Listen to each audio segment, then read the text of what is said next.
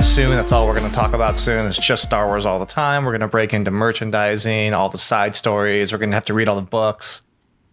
It's going to get extensive, but for today, today we are going to do horror villains. Let's get started so we don't run you guys too late, um, since it's still three o'clock on my time and I still have lots of more days to play Bloodborne. Horror villains. Horror villains. Why would you? Well, why would you say let's talk about horror villains and then mention Bloodborne? Like I'm immediately like wanting to tangent into that. You're uh, you're, you're a tease, and I dislike you, sir. We can talk about Bloodborne because no. It's one of the greatest horror vi- video games I've ever played. Like it's amazing. Uh, it's and amazing. I am yes, it is. Going through it right I never now. Played it. Max, I was, um, I was. I picked up my Bloodborne game two days, like two or three days ago, last weekend, last weekend, like Sunday. I was like, I'm just going to play some Bloodborne and see how that works. And I was like stuck in the middle of um, Central Yarnum and I didn't really know where to go. And I was like, I am so lost. And it took me like thirty-five minutes to like catch my groove again. And now I'm like full on in.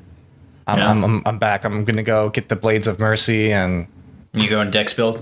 Or oh, yeah. What's it called in that? Um, Threaded Cane. Skill. Skill, yeah, right? sk- I, yeah. I, skill, vitality, and endurance are the only really three things I need for this build, which makes it really convenient. Yeah, the Blades of Mercy are bestial. Yeah, I'm so excited. I think I'm gonna I'm gonna try to do most of my run through the uh, with the Threaded Cane, just because I like the reach on that mm-hmm. a lot, and, I'm, and I'm, it's very elegant. You know, it's very oh, it refined. Is. And it's classy. My, my character is a bald dude with a big beard with the steampunk glasses on, and he's like the super skinny tall dude, and I put him in the top hat outfit. Oh, naturally. Which is like, I'm not sure I'm not I think I'm just gonna wear this the rest of the game. Like yeah. Just because armor's like not that important in the game, it's more just like just don't get hit, you know? Like, yeah. Yeah. Uh, or if you do get hit, hit them back faster. Yeah. You can recover and the I've health. gotten gotten down the the R two or the R one, R one, L one kind of like move sets and kind of moving some more of those with the Threaded Cane a lot more, and so I am well on my way, and I just got down to my, my parents' house, and they have a sixty-five inch four K T V that I'm going to punch into uh, Bloodborne, and I'm going to just do that the rest of the night after we're done. So, uh, what kind of T V? Good. Like uh, brand? Oh, T C L. Nice. Yeah, actually, I have one of those as well. Uh, sixty-five, four K. It's works great for the price. Oh, dude, it's so good for the price. Like, it's awesome, and the T C Ls. They're, they have, like, one of the lowest input lags that you can get on these T Vs, and so, like, for gaming, when you put it into game mode, it just is so sweet. It's like butter. It's oh, great. I can only imagine. I mean, I will say that the price alone is worth the Roku uh, interface, at least oh, for me. I, I love it. I love the Roku interface. I, I thought I was going to hate it, and I was just, like, once I started moving around with it, and I was like, oh, I'm going to watch all my T V through my Xbox like I usually do. And then once I started getting used to it, I was like, I watch everything through the T V now. And I like hardly ever turn the consoles on to watch something unless oh, I have to like go to H B O Max absolutely. Or something. Yeah. Pretty much the only time that, unless I'm playing a game, the only other time that I'll turn on the gaming console is usually to put a disc in. Yep. Um, which I will say the interface, one of the biggest benefits is that considering that we're in a point where we're, there are so many streaming services, it's so much nicer just to have everything set. They don't oh, yeah. move based on what you previously used. Mm-hmm. It's all in the same order, so you know exactly what you're looking at. Because there'll be times where I'll watch, let's say, Shudder, for example, and then, you know, I'll go about a month or so without watching Shudder. But then all the apps have just rearranged. Oh yeah, based yeah. on what you've recently it's, used. It's the worst. Like uh, I, I love the Roku interface and, and all of that. I brought home um, Blade Runner twenty forty-nine to plug it in to see how pretty that is on this T V. I'm very excited. I am speaking of Blade oh, yeah. Runner twenty forty-nine. What's the bald guy's name? The the very large bodybuilder. He David Bautista? Yeah, he took a shot at The Rock in some interview recently, and I am pissed because it's like, what? Who in the world takes a shot at The Rock? Yeah, come on. Like he, he was like, he was like, well, everyone knows him, but he can't act, and I'm looking for more artistic roles. And I was like, really, dude? Oh. Like, why why you gotta try to start beef with The Rock? Dwayne Johnson that, is a gem, man. He's great. And the fact that you played Drax in Guardians of the Galaxy, come on. I love that character, but like... That's not acting. It's no. just like... Don't, it's just, just like one-liners. Lines and flat. Flat yeah, voice. That's it. It's just like stand still and say your one-line comedies because that's all that role has devolved into. Mm. Maybe he's just really jealous of his eyebrows. I don't know. No, I can't tell. That's probably it. I did not read the. Uh, I did not read the insult or the shot. I saw the uh, headline of the article, but then kept scrolling. Yeah, I went through and read it, and the context was friendly. Like he wasn't actually being like aggressive or like vitriolic. But still, like, it does that. It's like, you know, you know, Mister Rogers was okay, but his taste in clothes, man, that was really embarrassing. You know, I really feel like he could have done a lot more for kids about body positivity. It's like, are you kidding me? You're taking a shot at Mister Rogers? Oh, man. Uh, it's like Mister Rogers and Bob Ross. Like, you leave those two people alone. Yeah, and, and Dwayne Johnson. And Dwayne Johnson. Yes, we're, we're adding Dwayne Johnson to that list. Leave Dwayne Johnson alone. Uh, I do love them. Um, how do you guys want to do this? Since I, did, I don't want to get, you know, this can every, very easily become a three hour podcast. So, mm-hmm. um, for time's sake, do you want to try to finish like an entire left side of the bracket? Like just yeah. go all the way to those final fours and then do the other full side? Or do you want to go through like the first round and then the second round? Like, I, I think it would, what do you think? What are your guys' thoughts with, on that? I'm fine with left side. It doesn't matter. Yeah, I think left side makes the most sense. Do left side this time, right side next time, then I think too. next I think time so. we can bring it back down. That's what I like. I don't have my... I actually filled out the bracket by myself last week to figure out what I wanted to do with it, and I had a surprising winner, and, and I forgot everything about it except for who won, so this will yeah. be fun. I filled it out before we reseeded, and I was shocked the winner too, so I'm I'm very eager to explore this a little bit more. Absolutely. Let's get started then... Welcome to the show. This is Infinite Pulp. We are here again. It continues to be infinite. It continues to be spooky season.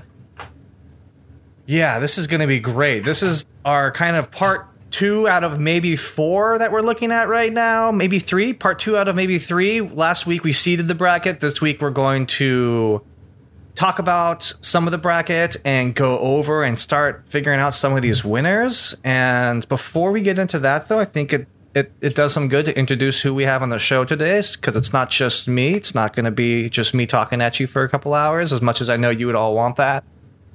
It is lovely here to introduce my everlasting co-host, Max. It's me. You are here. I continue to be here as well. Thank you for showing up on time today. He shows up on time every week. That that was, I don't know why I said that. I am so disrespectful. I'm always like forty-five minutes late.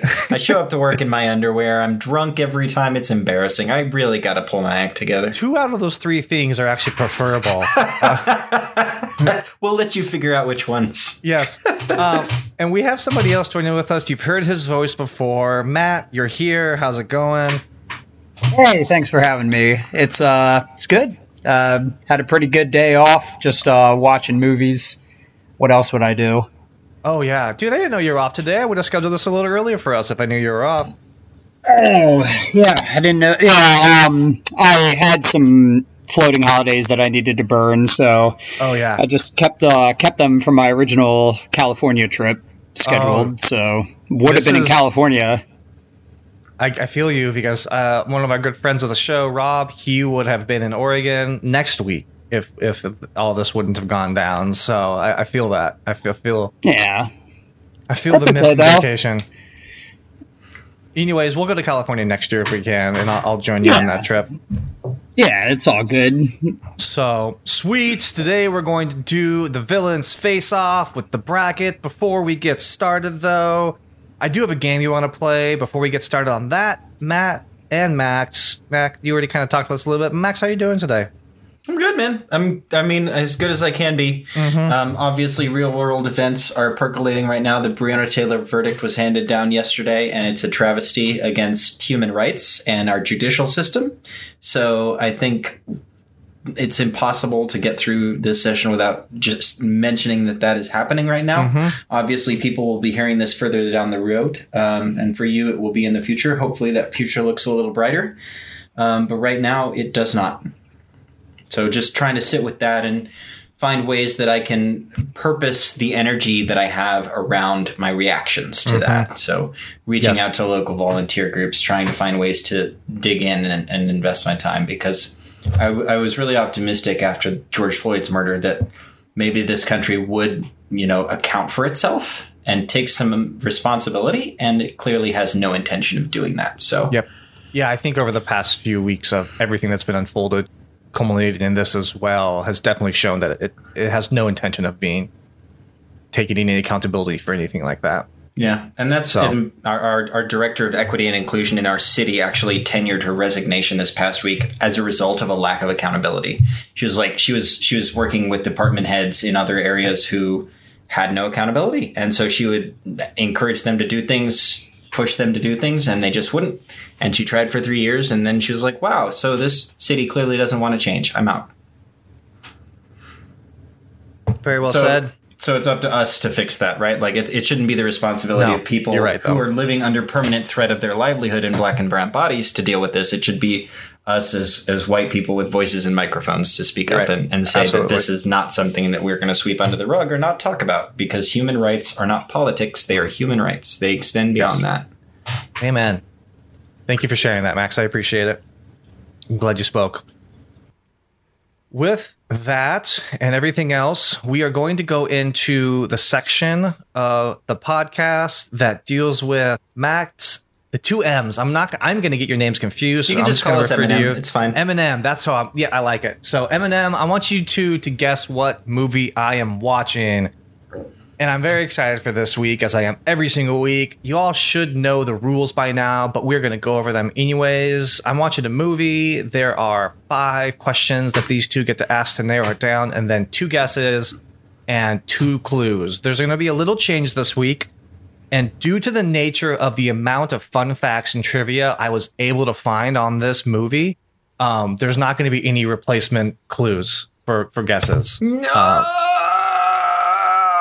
And it's it's honestly, I, I tried. I looked. There are they're like the I M D B, D B, I M D B pages like has five fun facts about this. I searched the internet for it. I couldn't find anything. I finally pulled a couple off that I could actually get to that I thought would be good clues and things that could actually help you out with this a lot. So we're going to go back to original rules, O G rules, and we will do uh, no uh, replacement guesses uh, for clues. So with that, you guys are off. Enjoy and uh, try to guess what I'm watching. So I wasn't here last week, and I think it's important to point out that, like, Matt, you and Fabi actually won without, like, one on your own. So you know Two how this ago. works. Two but weeks yes. ago. Yeah. So if you have questions or you have an approach that you feel like works for you, man, dive right in. Hmm. Caught me off guard. Let me think. Let's see here. Is it available on a streaming service currently? Ooh, it is available on a streaming That's service a currently. Fabulous question. I love that question. I have not asked that question yet. You guys think I had buy movies for this game? Come on. Well, just because it's not on a streaming service doesn't mean that you have to buy. Yeah, that is very true. Okay, so we have a yes on the streaming. It is yeah. available to stream as of September twenty-fourth, twenty twenty. Yes. Correct. Nice clarification. Excellent. um, can I? Do you mind if I ask if it's live action or animated? That's usually an easy sort of like That's narrowing a, it down. Yeah, go for it. Yeah. What? Give me an answer, Aaron. It is live action. Excellent.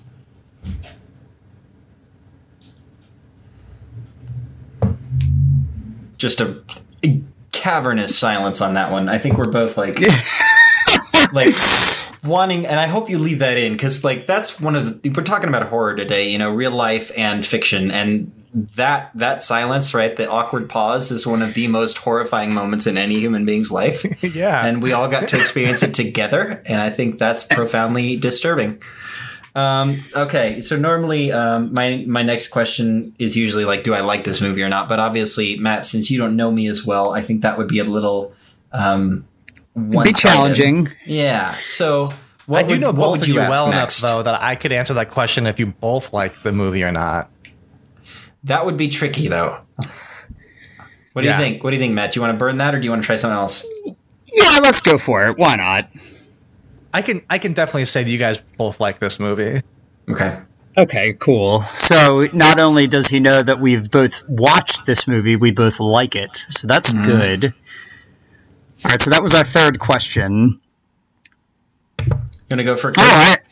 Actually, how about this? Um, well, uh, yeah, let's do a clue, and then we'll we'll uh, well, I'll see if my next question needs to be said. Sure. First clue on this one, it's the easier one. I be- not it's the more difficult clue. The design for the cabin in this movie was based on both Evil Dead and Wrong Turn. I'm pretty sure I know what it is.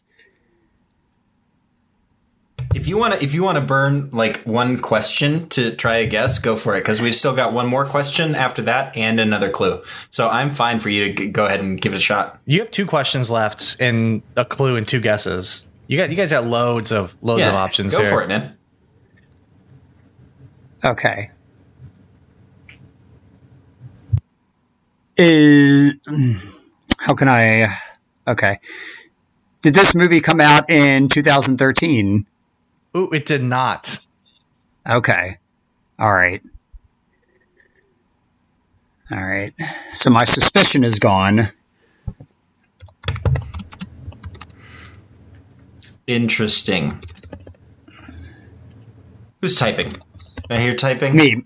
My bad. Let me go ahead and mute that. We no, I don't mind listening to it. I just you're, we're not allowed to cheat here. Don't you discredit us. We'll get we'll get questions taken back. Oh, no, I'm not cheating. I was responding to a message. Okay. Okay, because you could Google that and probably find the answer. Yeah, um, you can respond to messages. Don't worry about the typing. We, okay. we This is a low-quality podcast. That's the pulp part of it. We know this. So I'm inclined to think, Matt, I'm in, when he talks about a cabin that's like a focal point, I'm inclined to like pull myself towards like Cabin in the Woods, obviously, because it's kind of meta. Um, so when you talk about like a cabin took influence from movies, I mean, it seems pretty obvious that it was in, in meta to begin with. Um, is there a way that we could ask a question that like helps us narrow down on that without wasting a question? You know what I mean? Because it could also be like, um, what's the one about the disease where they drink the water? Cabin fever is also one where the cabin focuses pretty heavily. Um, obviously, I think... If it was Cabin in the Woods, it would probably have more trivia. So I'm inclined to think that it maybe is not that. See, and that's another thing, too, is that I, my question was actually an incorrect year. So I wasted that question because I completely, uh, I basically, I overshot it by a year. Mm-hmm. Yeah, because it came out in twenty twelve. Yes. The movie... The movie that we're talking about came out in twenty twelve? Like the movie we're trying to guess? No, I can't answer that. But the, the, movie, the movie that was Matt's question that I think he was surrounding it was uh, and did come out in twenty twelve. Do you want to go ahead and just say it since it's not a guess at this point? And we can just like let the audience know what the two of you are thinking. I mean, I was no. thinking Cabin in the Woods. Yeah. Cabin in the Woods was two thousand eleven. Yeah. Well, it, was, uh, it came out, uh, the wide release was two thousand twelve. Mm. Well, all three of us were correct and incorrect in all different ways. So, wow, Cabin in the Woods took place over three years. It, man, that's a that's an impressive movie debut. It's, it's like a Dickens book. It's yeah. just slowly releasing. All right, so that well, you want to say that burned a question instead of a hint, Matt? That way we can still have one more question and one more hint. Well, to also like to that. be to, to be fair, I have not told you it's not Cabin in the Woods yet. That's fair, but we're not there yet. We're clarifying. Leave us alone. Is that cool with you, Matt? Oh, I'm totally down for that. Okay. All right. So, do we want one more? Que- do we want to ask another question, or do we want to go ahead and burn the second clue? Let's do. Uh, you know what? Why don't you make the decision? You flip that coin. It's always a coin flip when I play this game anyway. Um, okay, give us the second clue. Yep, so there's a special feature on the D V D or Blu-ray, however you want to look at it, that plays the movie from the perspective of the college kids and not the other villains. I'm almost inclined to say that this is Tucker and Dale versus Evil, because that's that's a movie where like it, it, it features from the perspective of not the college kids. That's a great uh, sentiment.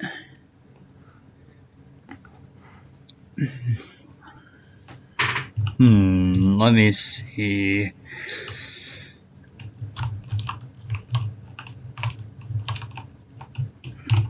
And for one thing about Tucker and Dale is I could see that having not a lot of trivia to it.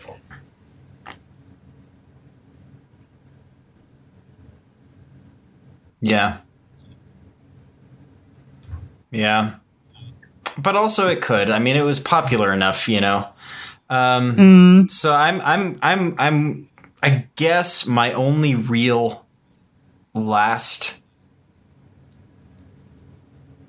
question would be like, is it a horror comedy or not? Right? Because that'll help narrow it down. And if we know it's not a comedy, then we've got two guesses to figure out what it really mm-hmm. was. Correct. Do you have another question that you would prefer to ask? I. No, I can't really think of anything at this point. All right. Uh, drum roll. Was it a horror comedy? It, it it is a horror comedy. I can... I, man, his tone sounds like it is not Tucker and Dale, though. His, mm. t- his tone was really intentionally, like, disappointed. Like, you know, if he had, if he had been... resigned to us getting it, he would have been like, it is a horror comedy, but I think he thinks we're going down the wrong trail here because he said it is a horror comedy because he's like, he's worried that we're going to guess. Oh, maybe he's disappointed that we're going to get it right. We have two guesses. Uh, oh, I can't say that. Oh, I can't say that either. Um, do you want to go ahead and guess uh, Tucker and Dale? Mm, yeah, let's do that. Another thing we can do... Oh, we can't substitute... Um, can we substitute we a can. question for a guess? Yeah, you could definitely substitute a question for a guess. I'll, I'll throw that in there for this round. Okay. Would you prefer to burn a guess on a question, or would you prefer to ask one? No, I asked our last question. Damn it. Never mind. The point is moot. All right. Are you watching Tucker and Dale versus Evil? Yeah, I am. Yeah! You got it, son. uh, uh, what's the name of the dog? What's the name of the dog? He's just a big marshmallow. Oh, that's just that's just t- that's, what's his name? Oh, gosh, what? There, the dog. I don't remember there being a dog. I'm watching this right yeah. now. And I don't. No, she when she wakes up and he's in the room with her trying to make her food and not freak her out. The dog is oh, there. Oh yeah, yeah, yeah, yeah, yeah. I it's am like, watching this movie on silent because I can't. It's just the auto playing yeah. through. So now that is a movie I need to rewatch. I saw it when it first kind of came out, and of course I loved it, but I haven't rewatched it since. Oh yeah, it's so good. I love this movie. It is. It's very, yeah. very, very playful. Alan Tudyk, come on. Oh my gosh, Alan Tudyk, and then the other guy who plays it. His, his. Gosh, I had his name up. He is. He's great in it as well. Um, he, him and Alan Tudyk together were um, like just like hung out together before they started filming, just so they could like create that like buddy buddy bond, mm-hmm. and, which was awesome. Who's the other guy? Why did they go to Prime? I don't want to go to Prime. I want to go to IMDb. Tyler Labine. Yes, that's who it is. It, it was his idea to wear the hat with the the giver uh, on it, and then it was. Mm. Um, Alan Tudyk's idea when when Tyler Vine's character gets stung in the face by the bees to uh, pour beer on it. Like he improvised that and just started pouring beer on his face. Uh, it's so great. This movie's awesome. Yeah, I'm there glad are, you got there it. Are some lines in that movie that are like legendary. Oh yeah, legend ja- Jaggers. That's the dog's name. Jaggers. Oh, that's Jaggers. He's just a big marshmallow. It looks like the dog from. Uh, He's like a mastiff almost. He looks like a mastiff pit bull mix or something. He looks mm-hmm. like the dog from uh, The Sandlot, right? He's huge oh, yeah. and intimidating, and the dog kind of like gives her a, like a sideways cock of the head and like a little growl. It's like, oh, that's just Jaggers. He's a big marshmallow, and then she starts petting him, and he like his mouth drops open and his giant tongue lolls out, and he's all happy and friendly. Uh, Man, that line like. What, what does he say to the cop when the cop pulls up? It's like, I've heard some reports. And he goes, these kids, Alan Tudyk's characters, like, these yeah. kids are running out of the woods and throwing themselves in the wood chipper. Yeah, it's so great. It's like some sort of crazy cult. Uh, I love it. It's, it's an I was so surprised film. when I watched it for the first time, just like not really knowing what to go and expecting it. And like the sideways twist of, of these two people who like just look like villains who are, oh, it's great. I love this movie. Yeah, that that th- honestly, guys, those were the only two clues that were like were really available. That yeah. was kind of it. Like it, there's like five things on here yeah. that um that could go. But and I wasn't I figured the the the college kids perspective movie and that kind of flip w- would be the main one that would push you in the right direction. So we were headed in the right direction before that clue. Sir. You were, for sure. Cabin in the Woods Sir. is also a great choice because I watched that a couple nights ago. Yeah. And I definitely flipped my uh, my coin on that one because I, I initially did not like Cabin in the Woods. And then I watched it on Sunday and I was like, this is great. I don't know why I didn't like it at first. Where can you currently stream Tucker and Dale? Uh, Netflix. Oh, I'm I'm probably going to watch that tonight after we yes. get done. I love that you movie. You should. You should. Let's talk about that for a second. What what kind of horror movies have y'all been watching before we get into our, our villain face-off? Like, I, I, I've been, like, last night I watched The Babadook and The Ritual. Mm. Mm. Yeah. Good. I love The Ritual, man. That the was Ritual was awesome. The, the design of that monster is so cool. Yeah. It was so good. And just I, everything around that was amazing. And that's I, what Matt, Matt, Matt turned me on to The Ritual yesterday, mm-hmm. so I had to, I had to give it a go. Did either of you read the yeah. book? No, no. I heard it's uh, it's definitely a, a must read. My one friend who loves uh, horror literature is a big fan of it. Um, she enjoyed the movie as well, but for separate reasons. Yeah, it's well written, it's fun, and it's approachable. Like it's not too like a lot of horror mo- books can get like really long winded or self important or whatever. It's super approachable, super fun, really concise and well written. It's really good. I recommend you check it out. Sweet, even if you have seen the movie. We should. Yeah, I I watched, uh, let's see, yesterday I watched uh, Ritual and what was the other movie I watched? Feels like so long ago. Did you watch Apollo eighteen today or yesterday? Uh, so today was Apollo eighteen, um, yes. The Void uh, on Shudder, mm-hmm. and the other movie that I watched was, oh man, it's been quite the day. Hold on, let me go back to it. Oh, In the Mouth of Madness. That was the other movie I watched uh, today. Yes. Alan Grant solid. in an H P Lovecraft movie. Yes, solid flick. Sam Neill definitely outacted most of the cast in that movie. Um, but, you know, but I will say that there were moments where, I mean, it's, it's, it's Sam Neill. Um, I feel like he has run into this complication before in some of his other movies, uh, or at least projects. But sometimes I can never tell if he's meant to be pl- if he's meant to be uh, playing English or if that's just his accent slipping out. So that was one I, of those couldn't tell. I always think it's his accent slipping out. I adore Sam Neill. Oh, yeah. I will watch him in anything. I, he has my support to the end of days. Um, yep. But he's he doesn't have a, a lot of the nuance that I admire in a lot of my like A-list actors. He well, and I will say that from um, like his American accent is good enough. At least it was it was uh, on point in Jurassic Park. But I feel like it's not as I guess, recognizable as some other, as other, you know, famous English actors that are, uh, you know, putting on a really solid American accent, which I will say, I mean, I don't know, this could also be coming from somebody that isn't American, but I don't know, it seems like uh, some American accents can be very difficult to do.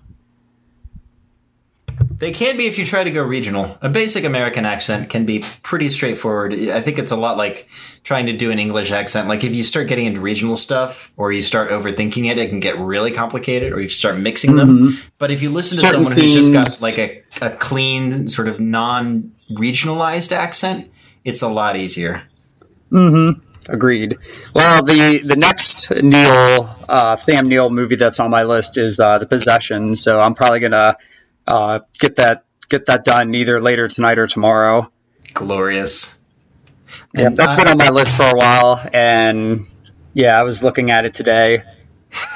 But then I went with In the Mouth of Madness because that has been something that I should have watched a long time ago. Yeah, it's really fun. Anything Lovecraft related, I'm all over, man. It's it's For good sure. stuff. Have you seen? Uh, have either of you seen what's it called? Um, Dagon yet? No. Yeah, no, it's it's, it's probably the most. Un- uh, I, uh, it's one of the most faithful Lovecraft adaptations I've seen. Aside from the most recently released Nicolas Cage Color Out of Space film, which was also very sort of true to form. Ooh, maybe I'll watch that tonight. That's been on my list for a yeah, while. Yeah, that's that's on my list for sure. Um, no, Matt, now, cannot, I did... You, you can't watch Color Out of Space until you watch Mandy first. You got to put them in... You just got to watch Mandy, I mean, and I've been, then I've been waiting Color. for when uh, the next time you were going to yell at me for not watching Mandy today or yesterday. Every day. Yeah, I still haven't seen it either, and I've heard it's incredible, so it's That's on my so list great. as well. Yeah. Uh, well, Fabi loved Mandy, and I know that she's been trying to get me to watch it. Not to say that I'm against it, it's just one of those, um, whenever she does ask me, I'm either not in the mood, or there's another movie on our uh, on our horizon that, we're, that we discussed watching that night, so... Yeah, that's fair. It's absolutely one of those movies that, like, maybe I don't have a draw to go watch or see, but like when I do sit down to watch it, it's it's great. I love it. Yeah. And but. we watched Lake Placid last night. That's what we were. Oh, doing. Solid choice. Yeah. And before that, we watched House. Ding dong, you're dead. So uh, very sort of like opposite ends of the spectrum of horror movies. You know, that sort of eighties kitsch and then sort of late nineties kitsch. Um, but it was very fun. Both of them were very enjoyable. And I, I, I thoroughly enjoyed, obviously, Betty White in Lake Placid is the best sort of evil villain twist of all time. Yeah, she's she's pretty darn solid. Excellent. Before that, I finally got my partner to watch Scream with me, which was awesome. She thoroughly enjoyed that. The it's original, huh? Yeah, she hasn't. She like hasn't watched any horror movies at all. So like, I've been going through, and I was just like trying to set the tone of like, it's nineteen ninety-four, and like Drew Barrymore is like one of the most famous actresses on the planet mm-hmm. right now in this time. Just go into that movie thinking that, and then it's like Barrymore really, is the lead actress. Her uh, her name is on the poster. And then you watch the movie. yeah, yeah, it's so good. I won't spoil anything for people who haven't gotten to Scream yet. It's sixteen years, sixteen, twenty, twenty-six, twenty-six years old. So, like, if you don't know what's going on, you should go watch it. So, uh, um, you're about one year away from your spoiler-free uh, content. So next year when we're talking I mean, about horror movies, I'm spoiling it all. It's it's also a pretty important movie because it's one of those movies that um, it's very much like Friday the thirteenth Part six, in that it's very meta. However, it's also still meant to be taken as a serious movie.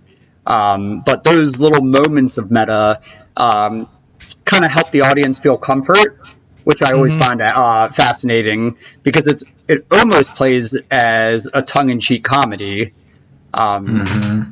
And yeah. then, and then, and then, uh, Scary Movie came along and pretty much just, hey, we know what that is.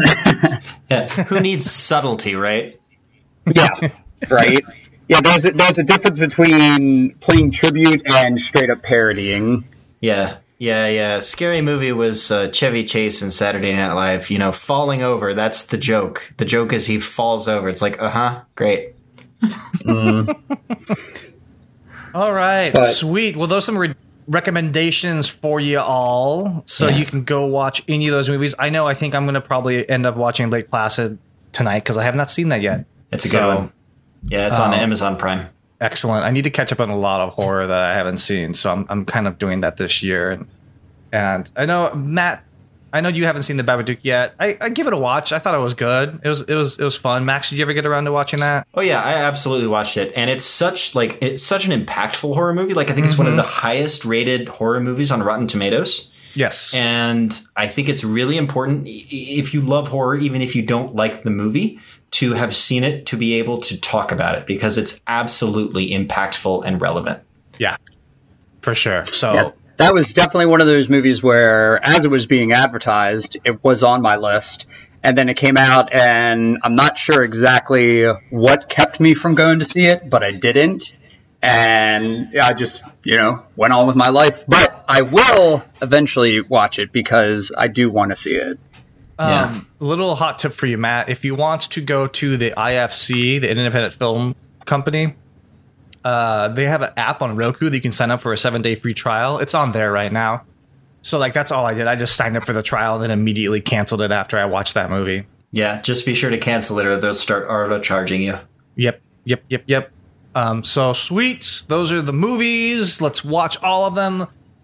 So we're going to get into some of the villains from those movies today. A couple of them, actually, maybe not any of them. Now that I'm looking at the list, doesn't matter. We're still going to talk about them. I think everything we talked about today is on the other side of the bracket, so enjoy that. But we can start on the right side and go back to the left if you want. I don't no, care. No, I want to start on the left and go on go on to the right side. That's fine. You're, You're a left to right man kind of guy. Yeah, I, I, I can't like. We're not gonna, we're not reading manga here. Come on. Yeah. Um. So. He dresses to the left, if you will. um, what we're going to do here is we are going to first decide what kind of order do you want to go in when we talk about this? Should we just go down from top yep. to bottom? Like yep. start with our first one eight seed, then four five, then three six, then two seven, just kind of go that way and just go straight down? Just keep it easy. Probably going to be the, the best yeah, way to do that's it. Clean. That's a clean okay. way of doing it. Awesome. I like it. So here is the first seeds. As you remember, I will go through the top left bracket, which we are now calling the Northwest bracket.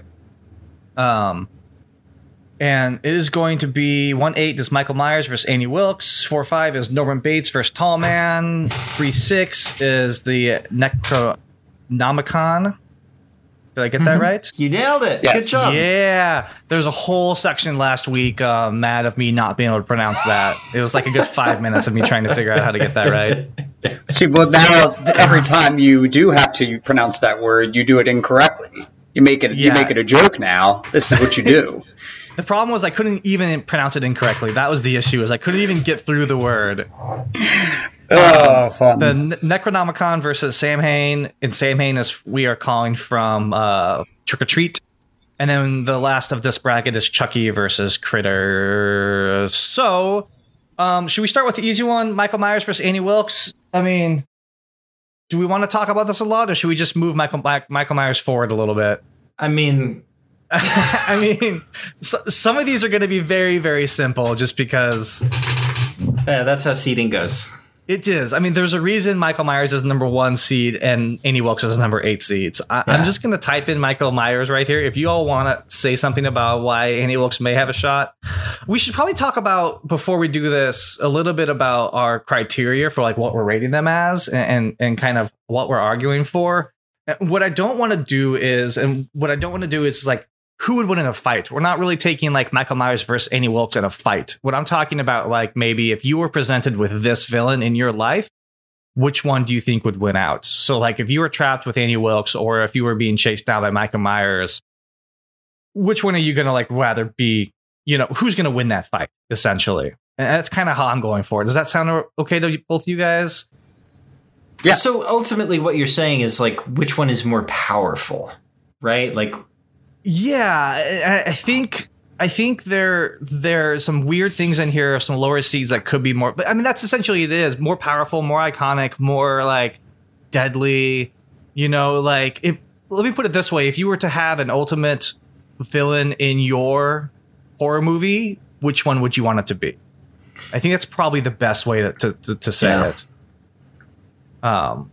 So, well, like you were saying about the whole impact, like that also definitely should take into account because, I mean, you're talking about, um, ex- for example, in our first uh, matchup, Michael Myers, obviously people know that name a lot more um, than Annie. And while a lot of people will probably be like, oh, Kathy Bates, you know, and they won't, like her name may not be as... familiar to many people. Mm-hmm. Right. So I guess we should probably say Michael Myers is from the Halloween franchise and Annie Wilkes is the uh, maid baddie villain in Misery, a uh, Stephen King adapted movie or adapted novel into a movie. Yeah, and we mentioned this when we went through the bracket, so we don't need to spend too much time identifying each of them and everyone. Um, people can go back and watch that episode if they need to. I'm no. absolutely happy to refresh people.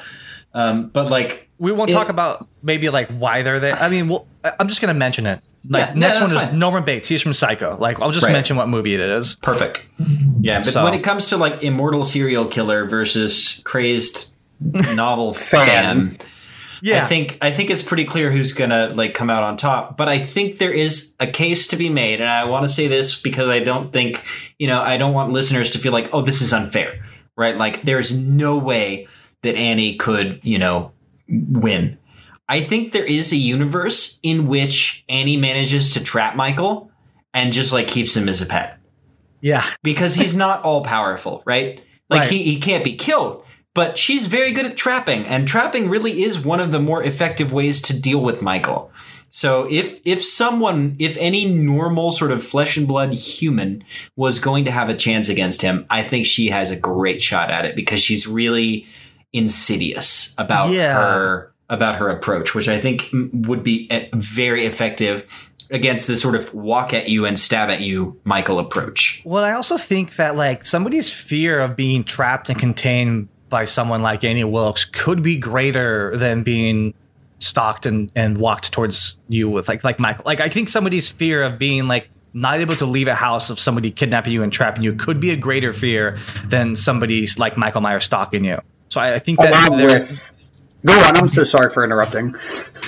So, I, like I said, Matt, like, I think there is a a universe there where that would work, but I do think the overwhelming universes have Michael Myers coming out on top here. So, sorry, Matt, you can go for it. Okay, well, all I was going to add to uh, to what Max was saying, um, uh, in addition to, uh, I mean, the, be- the best thing about this is that to some people, like you were saying, you know, they're not really afraid of, you know, a lumbling oaf coming after them. However, undying love that you cannot return, that is frightening. Yeah, absolutely. And so I, I don't think this is just a, like, a one-off just Michael Myers is going to win every single time. There's arguments to be made, depending on the audience, that Annie Wilkes could come on top here. And I, we tried to set the bracket up in a way where that, that was possible for kind of all of them, so...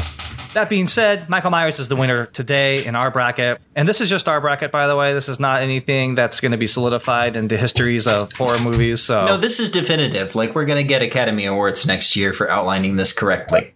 Yeah, I think it's, so. Maybe it's just as definitive as being able to write anything on Wikipedia. Yeah. Yes, we are. Exactly. Which, which everyone in twenty twenty knows is a fact. So exactly. one hundred percent. All right, I'm putting Michael Myers ahead. He's now made it to round two of the Sinister sixteen. We're moving Who's on next? to the second bracket, or the second matchup. We have Tall Man versus Norman Bates.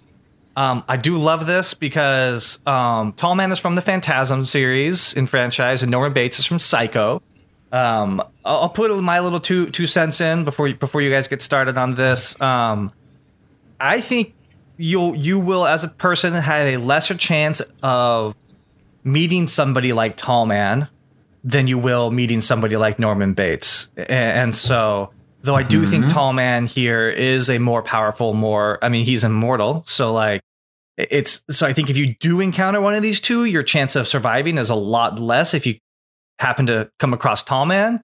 But I, I think that the likelihood of catching yourself in a Norman Bates situation is much greater. Mm. Um, so in that, I'm not really sure who I want to put forward here. I think I would probably still still move towards. I think I would probably still move towards Tall Man than Norman Bates. But what are your thoughts on this? Take it away, Matt. I would I would vote Tall Man on that. Um, I've seen each of the Phantasm series. Uh, he does pose much more of a threat, I think, than Norman Bates uh, because. The one thing that is, you know, alludes to his power is his followers. He's got his little minions. So even when he is not chasing you, you could still be captured and brought to him. Right. Yeah. He's a he's a friggin' necromancer, man. I mean, he's like exactly. he's like an he's an undead necromancer. And so the idea is like he's got in addition to that, he's got like the floating like metal spheres that can turn into saws and stuff. Yeah. Like, dude, dude's kind of like a supervillain, honestly. Like, he's he's a lot scarier than he is portrayed in many of the movies.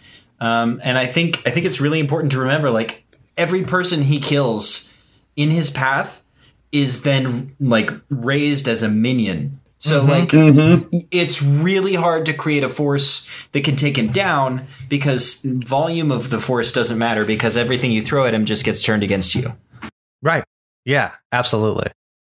Um, yeah, I think I think we should move Tall Man forward here. And I do too. I'm, and I'm I, really look- I do want to say, though, that just before we move on, that like I I was thinking of a lot of these brackets in terms of like the, the combat issue, like which one is more of a threat to the world if both are running around in the world, or if they ever encountered each other mm-hmm. on their own individual paths. Like if they ever intersected, who would be allowed to keep doing their evil, you know, like which mm-hmm. evil would win out.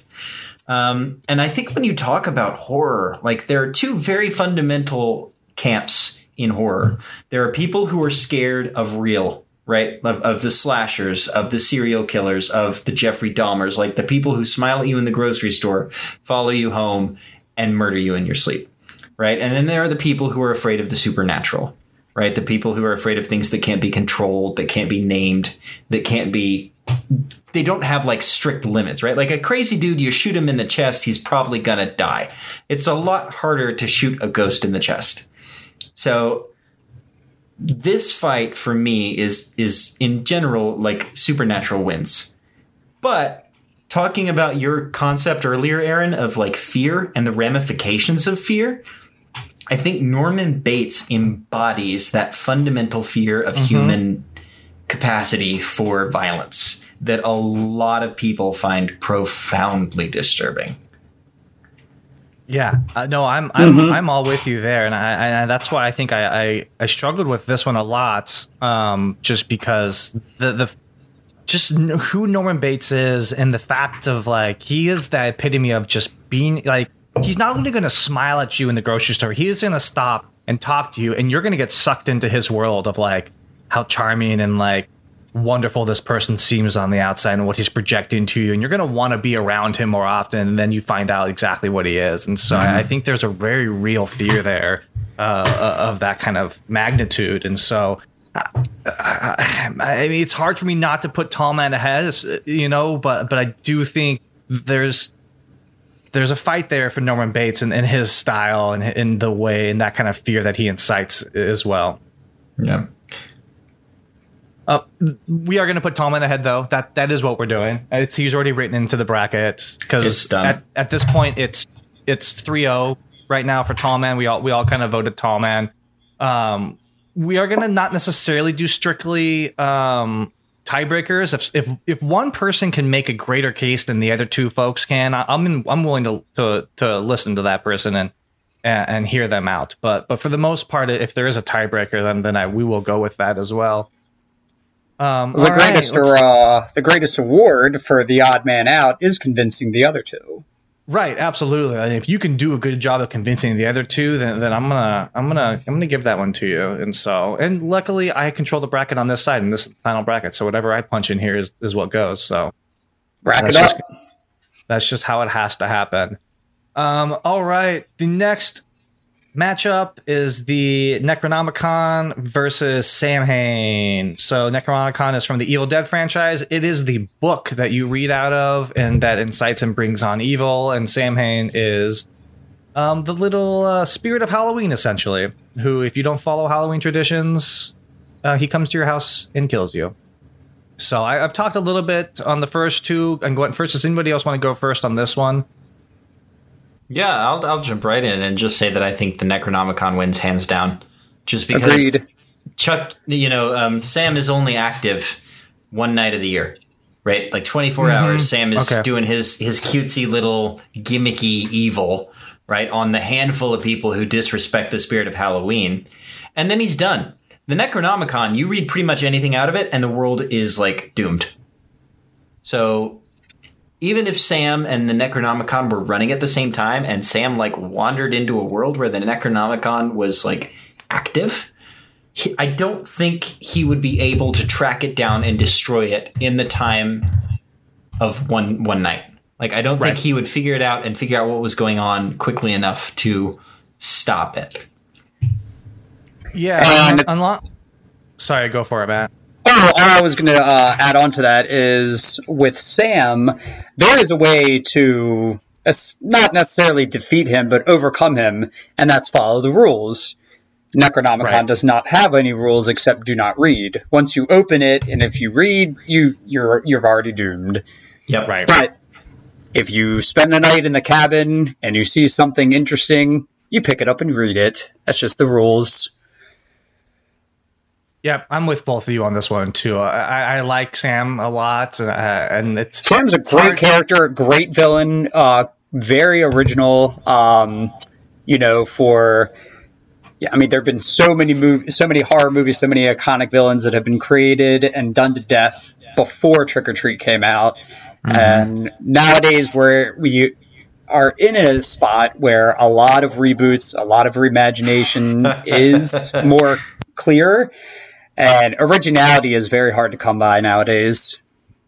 Right. I, I'm with both of you on this one. I think we should give it to uh, Necronomicon for sure. All right. Last in the last of the Northwest bracket, we have Chucky versus Critters. And so Chucky's from the Child's Play franchise and Critters, well, they're from the Critters franchise. So uh, Matt or Max, do you want you want to take this one away and see if you can give us your your opening opening statements. Yeah, and this is the first this is the first topic where I think we're really going to have some division among us, honestly, because I'm going to vote Chucky. I'm going to say, like, I think I think a devilish little doll who just gets joy out of harming things is going to win out against a bunch of, like, rabid gerbils. Right? I think this is like Chucky's ideal killing ground is like, here's a bunch of things that are trying to out evil me. Well, I'll show them. And then he just systematically eliminates them. Like, this seems like Chucky's, like, his dream. And even if the critters manage to destroy his body, like, the soul of the curse lives on, right? So there's there's no real way for them to win because he's perpetual. So in my mind, Chucky definitely wins out in this matchup. What do you think, Matt? Are you going to go with Chucky or, or Critters? Uh, uh. See, it, that's a really tough one because on one hand... I mean, I believe it was Critters two when a couple of critters got one of the assassins separated and they were able to overcome him and destroy him. A hunter that is trained to destroy these uh, these critters, they were able to kill him even though he was in the form of a girl.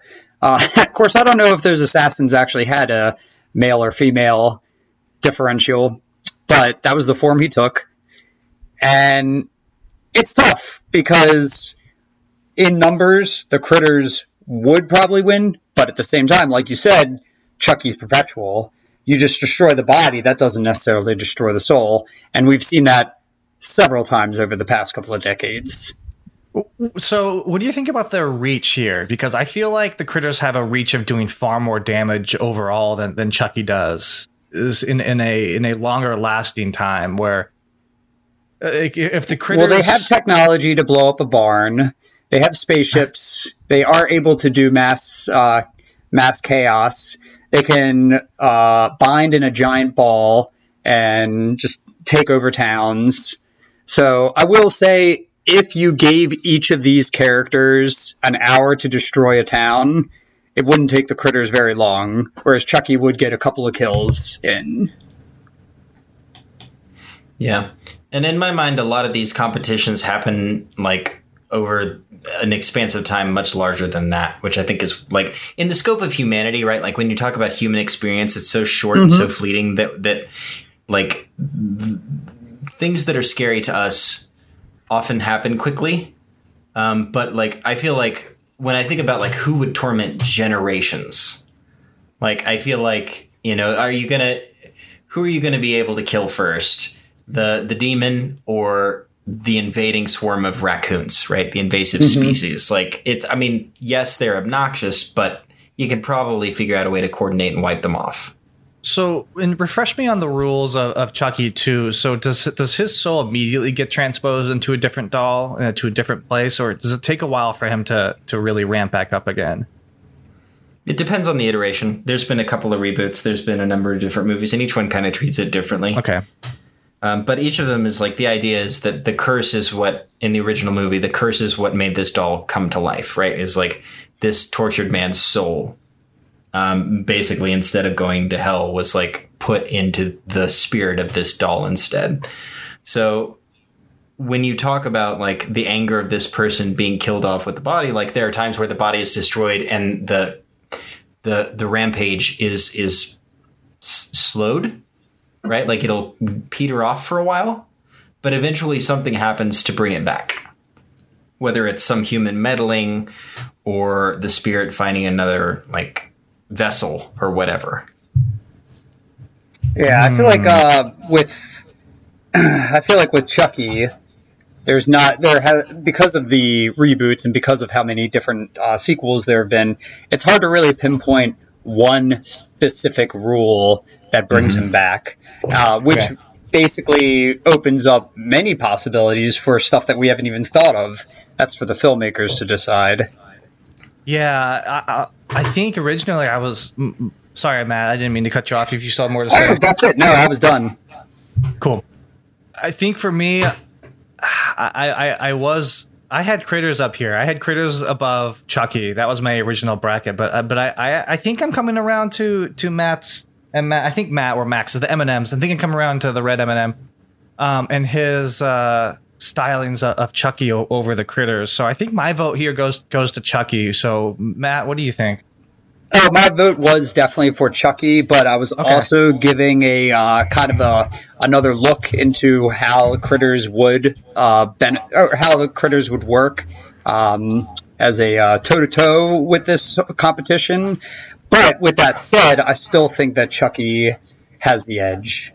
I think so, too. I, I really think the in-, in perpetuity of him kind of just, you know, I think Matt Max is right here. The longer term effects of Chucky is going to be far more damaging. And to be you're talking about also kind of a a otherworldly terror versus everybody owns a doll, you know, like the very mm-hmm. real mm-hmm. aspect of like your toys coming to life, you know, maybe not Small Soldiers style, but like your toys coming to life, murdering and killing you. And so that's terrifying. That's still Small Soldiers style. You know, it, it, it is. As Chucky's a little more menacing than Small Soldiers, because, not maybe not because of their application, but because of the tone of those movies. Just because Small Soldiers is a straight comedy.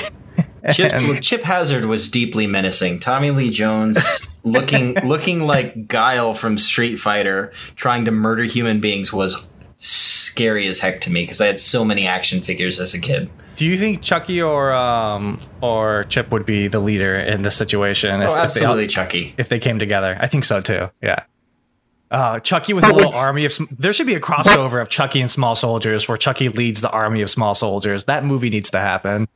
But then again, would Chucky want to lead? Yeah, that's true. No, but I think the soldiers would want to follow. That's a great argument. And I think I think after Chucky Chucky backslapped Chip into the dryer and closed it and just set it on perpetual spin, like I think the soldiers would be like, okay, you're the general now. Yep, we will follow. It's the yeah, the reluctant leader. Oh, I like it. Okay, cool. So here's the next step. Do we want to just keep going down and just start doing the other bracket, or do you want to finish this one and get our winner of this single section, or do you want to talk about the other one through eight on the lower side of the left? I'm, I'm happy let's to keep, keep going. Yeah, let's keep going down the list. Okay, cool.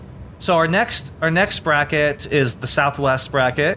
Um, on the left-hand side, it is number one seed Freddy Krueger versus number eight seed Annabelle. And so Freddy Krueger is from The Nightmare on Elm Street, and Annabelle is mostly, I don't know where her origination came from, but I, I do know it's mostly from the Conjuring series, correct? Mm-hmm. Okay. Yeah, Sweet. She originally appeared in the first Conjuring movie as like one of the background details. Okay. They were just like giving examples of something that they had experienced in terms of possession. And then it, it the Conjuring proved so popular that they needed a spinoff, and that one had actually been named in the movie, so they were like, we'll use that. Yep. Cool. Um, I am going to argue very hard for Freddy Krueger here. Um, And I, I don't necessarily have to get into. I think I want to save some of my bigger arguments once we get, you know, closer to maybe him facing Pinhead or Candyman or some of these other folks. Um, But what do I you think? Like, uh, those those are uh, most of those arguments, like you said, do not need to be used right now for Annabelle. I think no. that it's uh, pretty clear who would come on, who comes on top, both in uh, cultural impact and um, reach alone. Yeah, I, I think.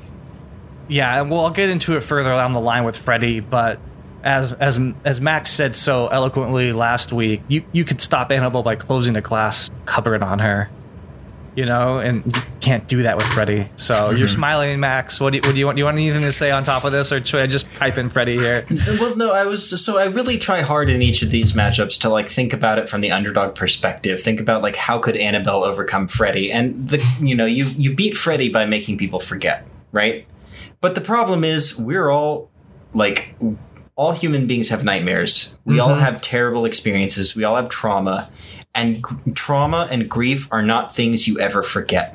They are things you learn to live with. Right. Right. So th- like you could try to make people forget, and Annabelle might succeed in sort of ebbs and flows, but Freddy would always come back. And eventually Freddy would just be like, I'm sick of this, and like shove her into a closet and close the door, and then it's over. Yeah, I feel like even if you had a nightmare about Annabelle, Freddy Krueger would still come out on top. He, yes. Yeah, he could be in that nightmare, you know? Exactly. Yeah. Yeah, I'm with you. I think I do think we should we should put Freddy here, Freddy here on top. So because we don't forget, right? Like we always yeah. have those nightmares about that one awful thing we said back in middle school that one time that keeps us awake until three a.m. on a Wednesday morning. Yep, yep, yep. No, you're absolutely right. Um, all right, uh, before we start getting into more about Freddy, because I don't want to save some of this for some of our more intense battles. Let's let's move on because we know Freddy is here. Freddy moved on to the second round. Number four, number five, we have Pinhead from the Hellraiser series, and then we have Candyman from Candyman. And so, uh, Max, I'm going to pull you out on this one particularly. Can you talk on this one a little bit to start with? Because these are probably the two movies out of everything we have here that I I, I know, as far as the lore behind the villains, the least amount. Um, and, and so, it, yes, and I, with, I feel with comfortable. Pride. You or Max or Matt or the M and M's. You guys talk about this for a second, and I will jump in when I can. Matt, Matt, if you have thoughts, I would love to hear yours because I have some very strong opinions, but I don't want to. I don't want to always lead with them. Well, I would like you to start uh, because I'm not. I'm kind of. I'm kind of at a toss. Not only are both of these fantastic villains, uh, they are riddled with fantastic dialogue, uh, mm-hmm. written by the same person, of course. Yeah. Um, and they're just. Uh, it's. It's kind of like a Freddy versus Jason kind of thing. I don't know. So why don't you take take the reins on this in the beginning?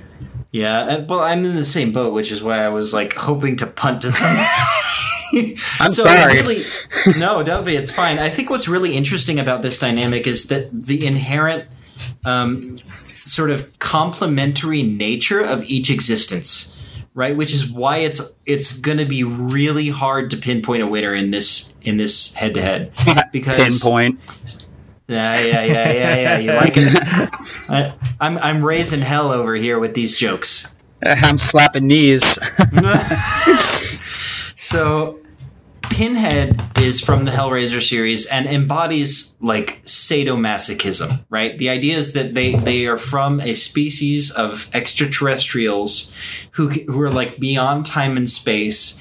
And they thrive on and, and feed off of pain, right? Whereas yes. Can- Candyman is the cumulative source of the pain of black human beings, people in black and brown bodies in the slave-driven Western world, right? And so it's like you've got this one component of evil that's like, I, I love your pain. And this other component of evil that's like, I am pain. Right. And so you've got Correct. The thing that feeds on pain and the thing that is pain. And I think I think ultimately, and this is actually a surprise win for me in this bracket, because this is not when I first sat down to think about this bracket myself. This is not the way I saw myself going. But I honestly think the Candyman wins here. Because and that, go on. I was just going to say, because pain will exist for longer than what have they called the Z- the Cenobites, right? They're the Cenobites. That's yeah. their that's their race.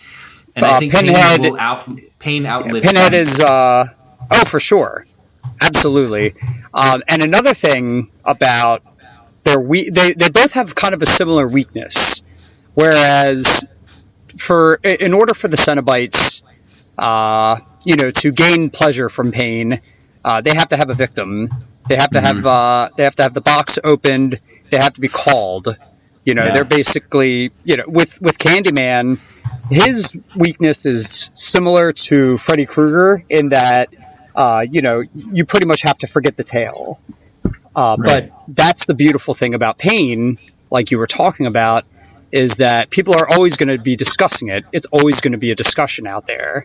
So I feel like in that form, uh, between the two of their weaknesses, at least, I feel like Candyman has the edge in uh, staying relevant.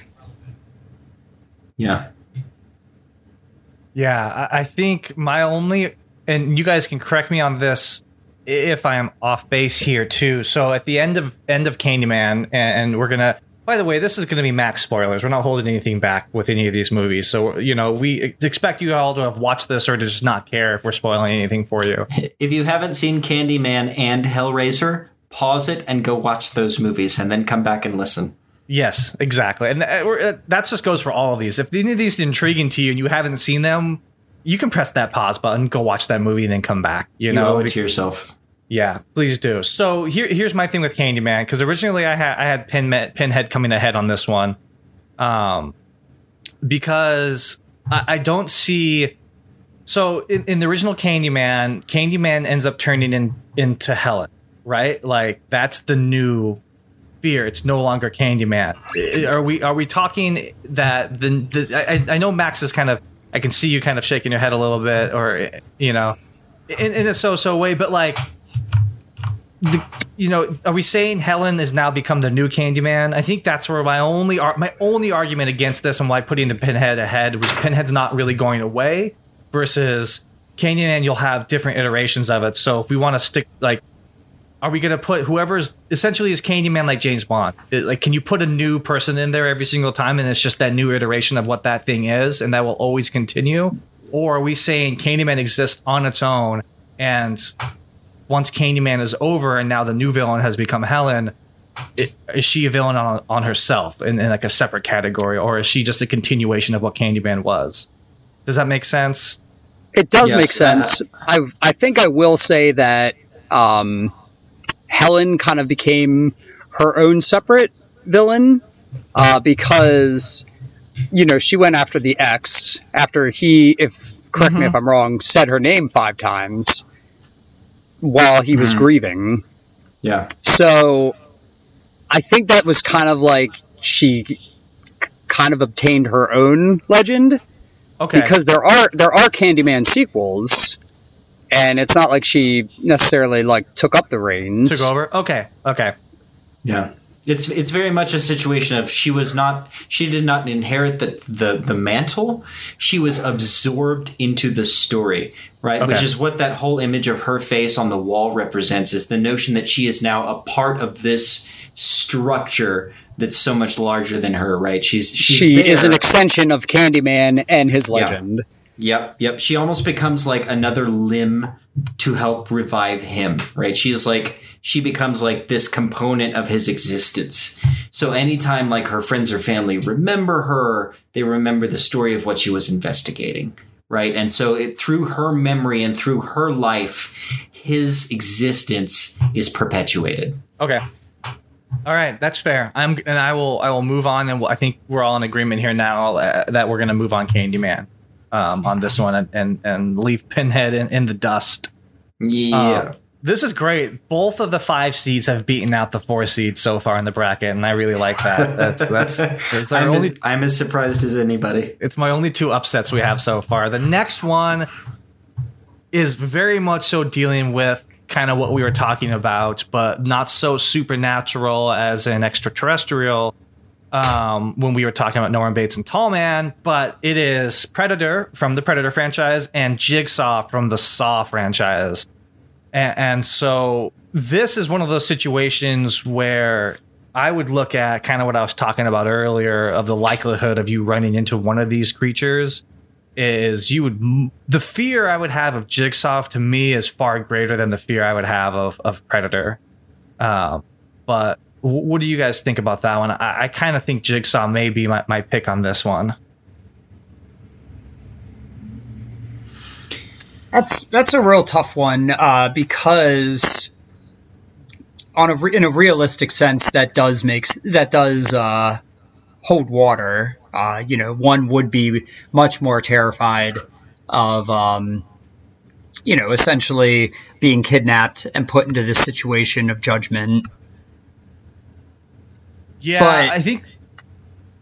Go on, please. Oh, I was going to say yeah. I think more more on, on what Matt Max was talking about earlier today, too, of if you look at the amount of damage that they both can do over amount of time is unless somebody takes up the mantle of Jigsaw, which we have seen doesn't quite work out. You know, it never really is the exact same as what Jigsaw originally wanted and originally had planned. Like the second iteration of Jigsaw and how he passes that on never works out the same way of his original ideas and his original machinations towards what he wants. And so I think over amount of time, the Predator would, because it's a, you know, it's a whole race of creatures that are these elite warriors. They, they will, if they attack Earth together, I think they would do far more damage and incite far more fear than than Jigsaw would. But Jigsaw on the individual level to me does strike more fear in me. And I'd be much more afraid of running into someone like Jigsaw than I would of Predator. Although just of the nature of the Saw movies, Jigsaw does always,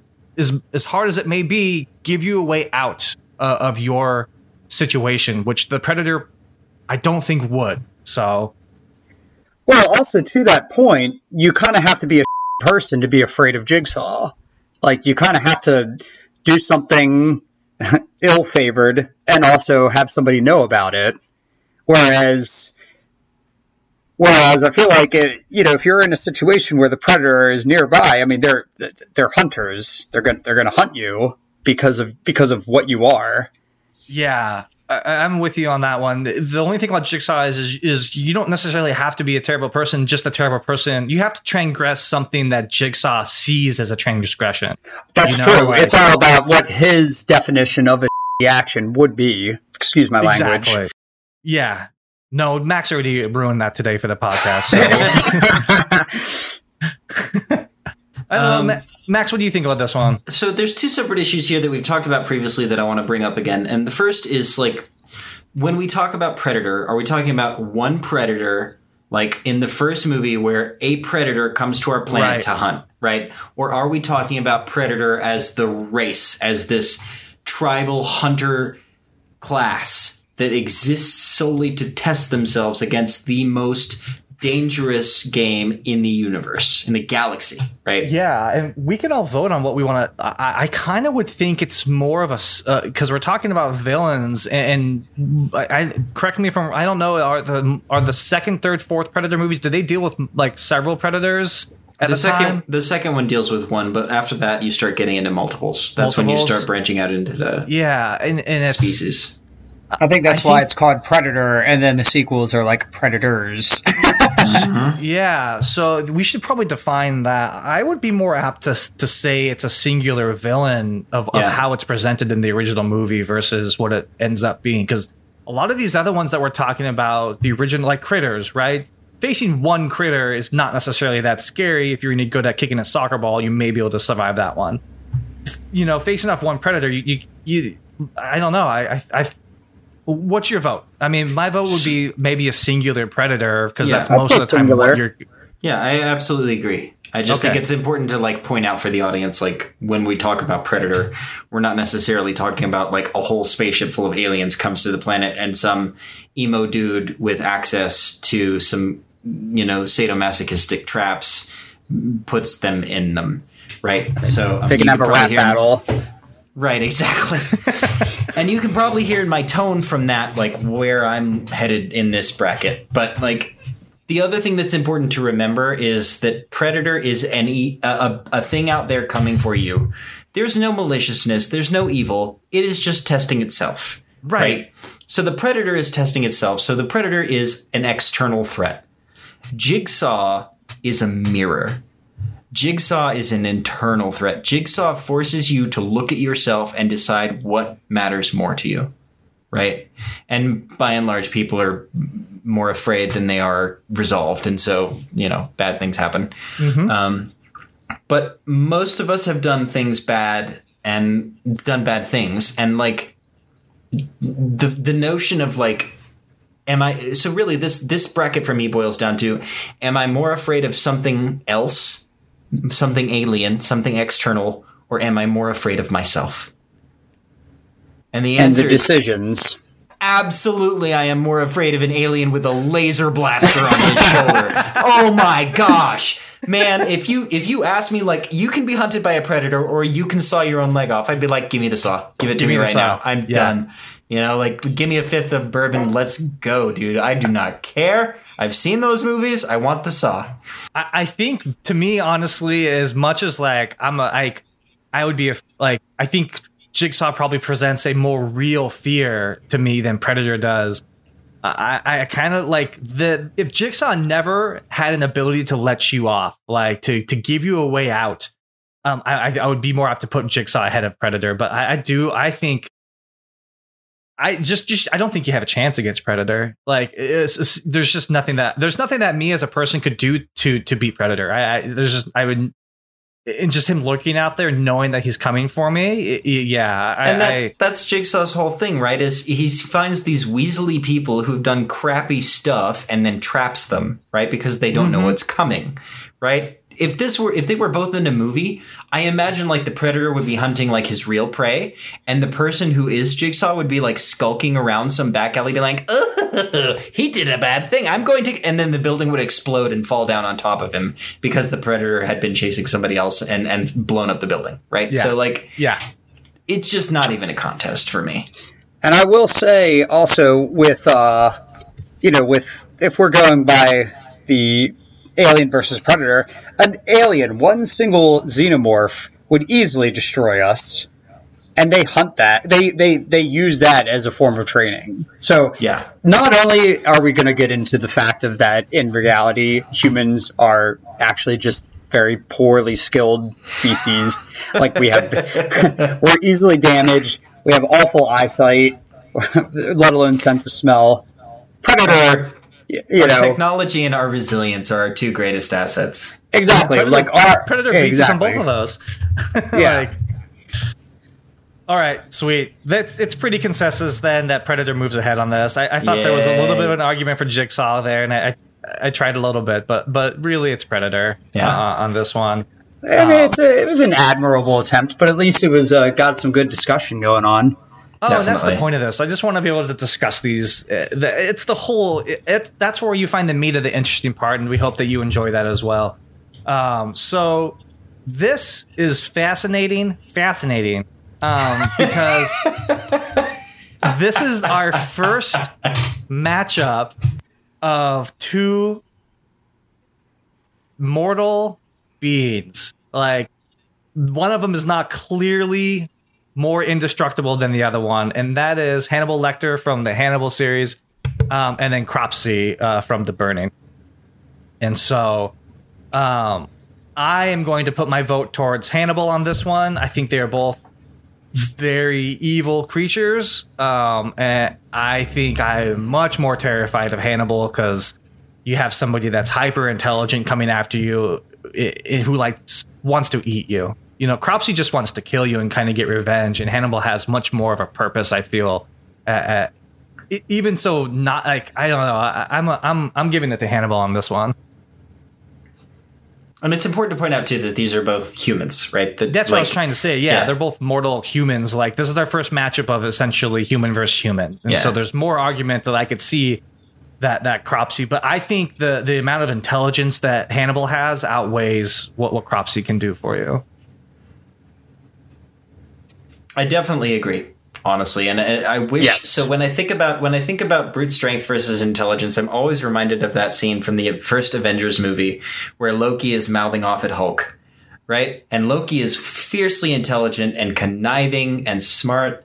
And the Hulk is just like, I, shut up, and like bangs him around a little bit. right? Like, your intelligence doesn't matter in the face of brute strength. But Hannibal is not exclusively smarmy. He is fiendishly intelligent. And when you talk about Hannibal versus Cropsey, you're talking about evil, right? Like raw evil, like a wanton disregard for human life. Right. Versus reactionary emotionalism, right? It's like, oh, I'm angry. Like, we've all been angry, and then that eventually goes away. Mm-hmm. Whereas, like, I don't care about other people except as food. That's that's way scarier to me. Yeah, I agree. Way scarier. Because there's also, and it's that sort of like gross concept that ties into like issues around, trigger warning here, um, around like rape, is the idea that like this is this is a violation of the sanctity of life, and this other person desires that mm-hmm. possession, that connection, that personal pleasure fulfillment from the act. Whereas Cropsey is just like, I stab people. Which yeah. is not quite as quite as um, sort I think, of wounding, right? Like yeah. it's not as lasting. And I also think like Cropsey has a very specific purpose to get revenge on that on that camp, right? You know, like that campsite. Like that's what he wants to do, is get revenge yeah. there. Whereas Hannibal doesn't have that purpose. He's mm-hmm. he has the like, oh, I. You, I, I, I went through and I watched all the Hannibal movies just to like refresh myself on all of this, and just the flippant comments of just, well, maybe I'll eat her, maybe I won't, you know, mm-hmm. just like, you know, like you can tell there's something going on behind there that's a little bit, you know, like it's that I think Hannibal really perfects that that line between genius and and maniac, you know, like. Where you're not quite sure which Hannibal you're going to get, but you know they're both coinciding and like cohesively working together. And that terrifies me. Well, another thing to uh, add on to, especially for Hannibal, is that, um, I mean, his his whole, you know, philosophy is, you know, based on his contempt for, for other people. Mm-hmm. And like you said, you know, Cropsey is just like getting revenge for being wronged. And also, I'd like to point out that he was in a hospital for five years. So how strong can he really be? He's probably not that intelligent to begin with, being a uh, the you know a keeper of grounds for a uh, summer camp. That yeah, and the fact that like as you just said, um, in the, in the not not Silence of the Lambs, but the, the Hannibal movie and the Hannibal book, like the the one he he he kills and eats somebody. Because they played a piece of music in, a, in an orchestra, not to his liking. And so exactly. he attacked that person. And like, he, you know, he kind of is a much more like a more, I don't want to say random, but like he is more easily set off than a jigsaw is, and has more intelligence. And, and I, I don't think there's any contest here to me. I think Hannibal has to be moved forward. Yeah. If like, I just imagine like watching horror movies with Hannibal and him being the one screaming at the screen that they're making stupid decisions, right? Like if if Cropsey was coming after Hannibal, Hannibal would just be like, burn the entire city down. Yeah. Right. He's he's gone. three hundred thousand other people are gone. It doesn't matter. I'm safe. Moving yep. on. Yep. Nope. I agree. And we are moving on. That ends the first round for the left side, the threatening thirty-two. And so let's let's jump into this. Won't won't take too much longer to break these down into, unless we're really going to start get. I mean, we're going to get in some discussions here. Huh. So this this begins our Sinister sixteen on this side. And so the first matchup, we have a number one seed Michael Myers against the number five seed Tall Man. And I'm going to be honest with you on this occasion, and I. In my own bracket, I put Tall Man above Michael Myers here, and I have Tall Man winning on this one. And and I think they're both immortal creatures. They are both superhuman, you know, on top of that, and have more power. But Michael Myers is still confined to the, like, like he doesn't have an army that can come after you like Tall Man can. He doesn't have that. He doesn't have a sphere. He has a knife or can whatever he feels like he needs to kill you with. And and Michael tends to have a purpose and a goal, and goes after that goal, and does kill whatever gets in his way of that goal. But he still has that goal. Where Tall Man accepts every killing, anything that comes towards him. So my vote for here is, is Tall Man over Michael Myers. So what do you guys think? To go on, to, uh, well, to reiterate, reiterate ah, to keep speaking on what you were saying, is the thing about Michael Myers is that he's only active one night of the of the year, kind of to go back on Sam. Like, mm-hmm. um, and his main goal, like you were saying, is to go after Laurie Strode or whoever family member he's after in that movie, right. that installment. Right. But even so, Tall Man, not only does he have more resor- more resources and a broader range for his target, he also has the ability to take people that have just died from unrelated reasons of the Tall right. Man and turn them into one of his minions. Yeah, absolutely. Yeah, I, I, I think Tall Man here is really, really the way we have to go. Matt, Max had to step out for, for a hot second, so I do want to pause on this for a little bit because I do want to get his opinions on Tall Man versus Michael Myers, and I know he'll be back soon. Okay. And, and so, um, but while, while we wait on on um, on on Matt, to, Matt, Max, gosh, I told you I was going to get it wrong all the time. We'll wait on Max to come back and kind of. Do you have anything more you want to share about Mike? I, I mean, to me, I think Tall Man wins it here. I, it's just like. Just as you said, you know, like it's, you know, there's so many more resources he has, and he is, you know, I mean, if, correct me if I'm wrong on this one too. Isn't Tall Man is is is a does he have his own Dominion world that he resides over, or is it a, a partition of hell? I think it's his own world that he resides over, right? Uh, that I'm not certain of. I know that they do have um, the the portal to the different dimension where all of his minions are, you know, they're they're working, they're uh, they're moving the canisters, uh, and they, they do visit that world. So mm-hmm. it it might be. I mean, it's tough to say exactly what it is uh, unless it actually is written down, and I'm yeah. not aware of it. Um, Maybe but it's, even maybe so, it's...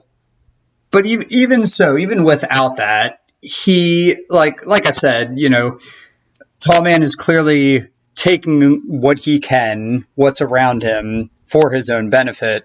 And Michael wakes up for one night of the year to go after his family.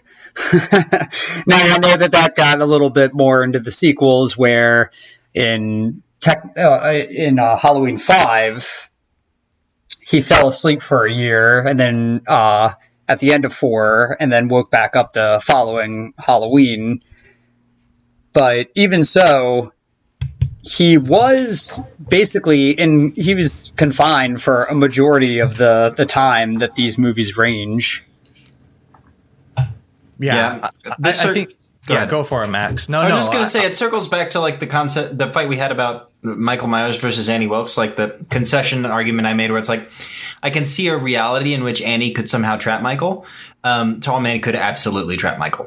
Right? Oh, yeah. Michael, Michael would be coming after him and might like get a good nick or two in on him, um, and then Tall Man would be like, take him away, and like a swarm of undead minions would like lock him up somehow. And even if Michael spent the rest of eternity just like stabbing through the minions to try to get at Tall Man, Tall Man would be able to bring, create them faster than Michael could kill them. Yes, I agree. I, I'm with mm-hmm. you on this one. I I think we have yeah. our first big upset of of the game here. Yeah, this surprised me a lot. And, mm-hmm. and it did too. Honestly, this in my own bracket, I, I had Tall Man going going on top of Michael, and I was just like, yeah, I think we have a five seed beating a one seed. Halloween slasher slasher original. Gone down. Yeah, that's disappointing for me because obviously Halloween, the original, is like my favorite horror movie of all time. So it's sad to see, but it's it's true.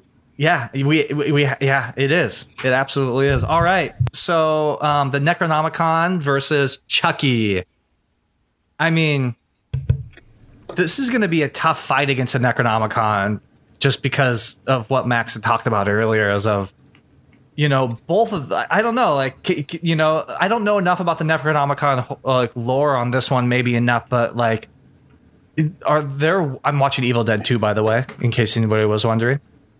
Um, That's a great movie. It's so good. Um, are there, are there, there are ways to stop Chucky, even though in, are there ways to stop the Necronomicon and end it and to keep that closed? I mean, just by... I mean, the start of Ash versus Evil Dead, it hadn't been going on for that while, and somebody else read from the book, you know? So there has to be ways to stop this eventually, whereas you can't stop Chucky. Like, He will always exist. That's, and, and that's actually uh, a good point, because considering that due to lack of rights, the events of Army of Darkness is not considered canon in the Ash versus Evil Dead series. Um, only the first two Evil Dead movies are essentially referenced. So basically, at the end of Evil Dead two, where he, he goes back in time, but there's no resolution. So without Army of Darkness, one questions, how did he get back? And how was there no evil? Where did the evil pause? So mm-hmm. that is one thing. But to be fair, with the Necronomicon, it is a it is a portal to hell. It is a portal to an interdimensional uh, world where, you know, the the basically essence of evil um, is released, and that can be spread to, you know, any number of uh, people, you know, with the with the whole idea of the Deadites digging up bodies, that kind of stuff. Mm-hmm. Whereas the voodoo in Chucky seemed to only help hit, help him, uh, Charles, and that's kind of where the limitation lies, because that's essentially true. Both of them are they're they're both spiritual horror. It, they both use uh, essentially. Uh, some sort of language to activate the evil. So with that in mind, it does seem like the Necronomicon in that aspect would be a little bit more, uh, would be over Chucky. Yeah, and I, uh, maybe one more thing on the Necronomicon for me too, you know, looking at this is, you, we read one passage out of that book, you know? What's there to say what other passages lie there? You know, can we can we go down that path of saying there is so much more not explored to the Necronomicon that could incite more evil, more death, and more of that? And so where Chucky is very, very limited to to to his ability to move around and to inanimate, inanimate objects as he does. Here's another point, too, with the whole stopping of evil. If we're just going off of the original movie, he burned the book. And it ended with, you know, the force of evil, you know, attacking him. So mm-hmm. just by that alone, even though when they uh, they did a recap of Evil Dead two, they did, you know, obviously didn't show him burning the book for obviously obvious reasons. Um, but just by that alone, it's almost as if once it's released, it can't be put back in the box. Right. Yeah, the the Necronomicon. So for me, what's really this boils down to is like the Necronomicon is the book of the damned, right? So it is all it is an accumulation of knowledge, right, of spells and incantations to invoke and manipulate the damned, like all of them. Whereas Chucky is a damned, right? Like right. He is one one angry soul versus the capacity to in, to summon all of them. So for me, Necronomicon wins across the board. Like it's it's it because even if you destroy the book, like it's not it's not what the book is that is evil. It's what the book contains, and that book contains knowledge, knowledge that may exist other places. Right. And that's where the name comes from, is from the H P. Lovecraft Necronomicon, which is like this Uh, a, accumulation of elder, eldritch sorcery and witchcraft used to, you know, it, manifest things that are fundamentally apotheosis to humanity. Right. So, so the idea is that this is like anti-humanity versus one angry human spirit. It's like, mm-hmm. come on. Who's and to win? Be fair, his voodoo basically allows him to transfer his spirits from body to body. It doesn't yeah. necessarily give him any sort of other uh, otherworldly strengths. Mm. Yeah, right. We never see Chucky casting fireball. Right. Exactly. You know, he's not, you know, killing people and then turning them into his minions. Is is there a world that exists where you can burn the book and then kill all the Deadites and stop it? Well, actually, to be fair, you know, now that you th- you, you spoke of that, um, Max, about how it's basically a book uh, filled with spells and knowledge, it's not like the book itself is the portal to hell. The book just mm-hmm. gives you the knowledge to open up that portal. If you burn mm-hmm. it, you're just burning a book. You're burning knowledge. But if it's already open, you also burn the knowledge to close it. Mm-hmm. Yeah, I think so. I think, Aaron, that world that you talk about, is there a world? I think that's the world that Ash is fighting for. Mm-hmm. And I think that's what makes him so admirable. Um, I'm not sure it exists. Certainly, yeah. I'm a lot less afraid of an angry doll than I am of, you know, portals to hell.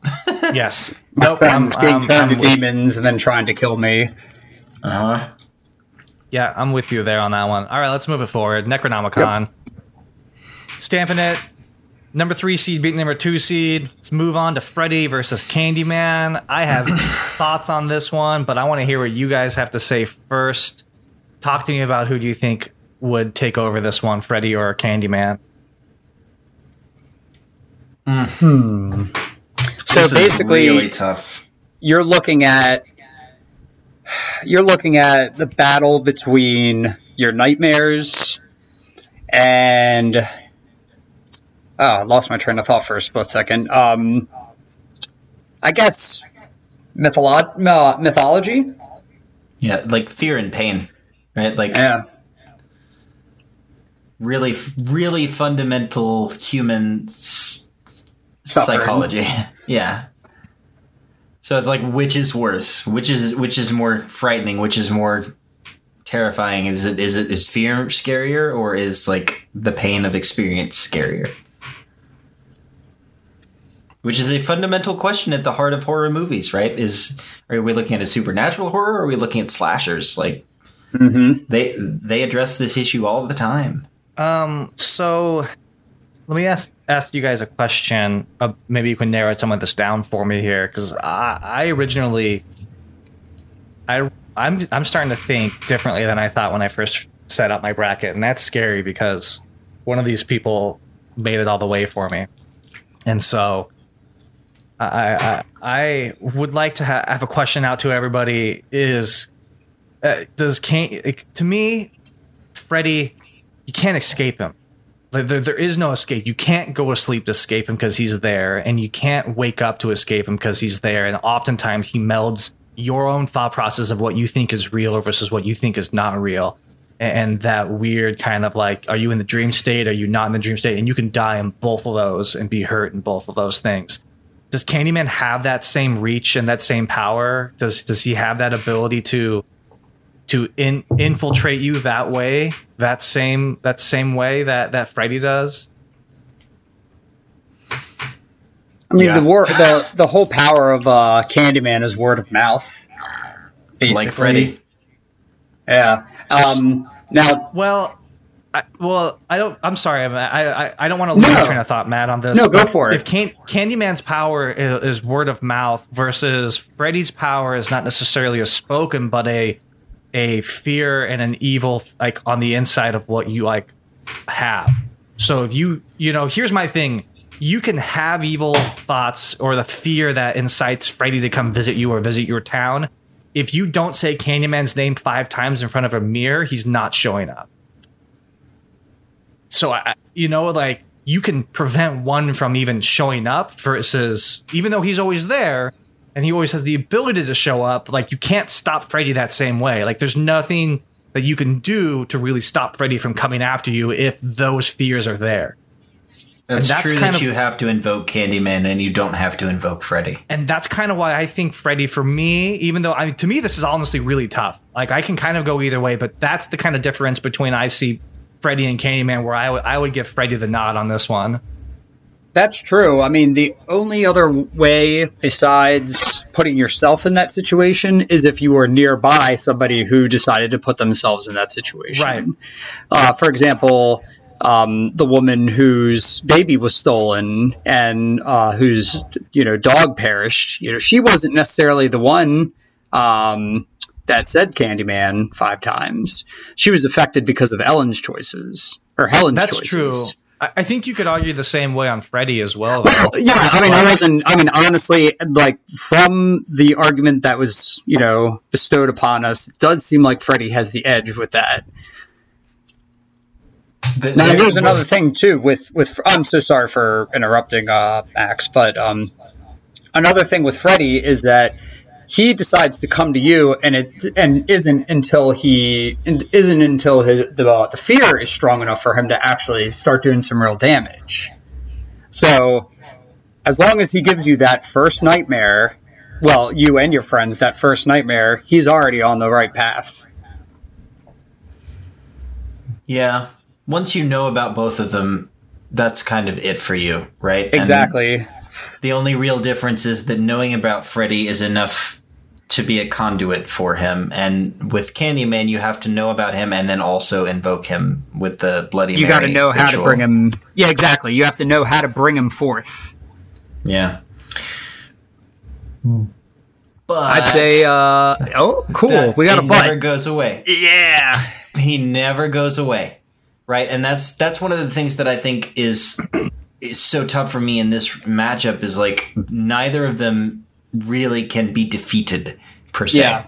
Right? They are both eternal, and interestingly, both eternal because of each other, right? Like the the the fear and the trauma that Freddy embodies perpetuates the pain and the agony of existence that Candyman is retributive for.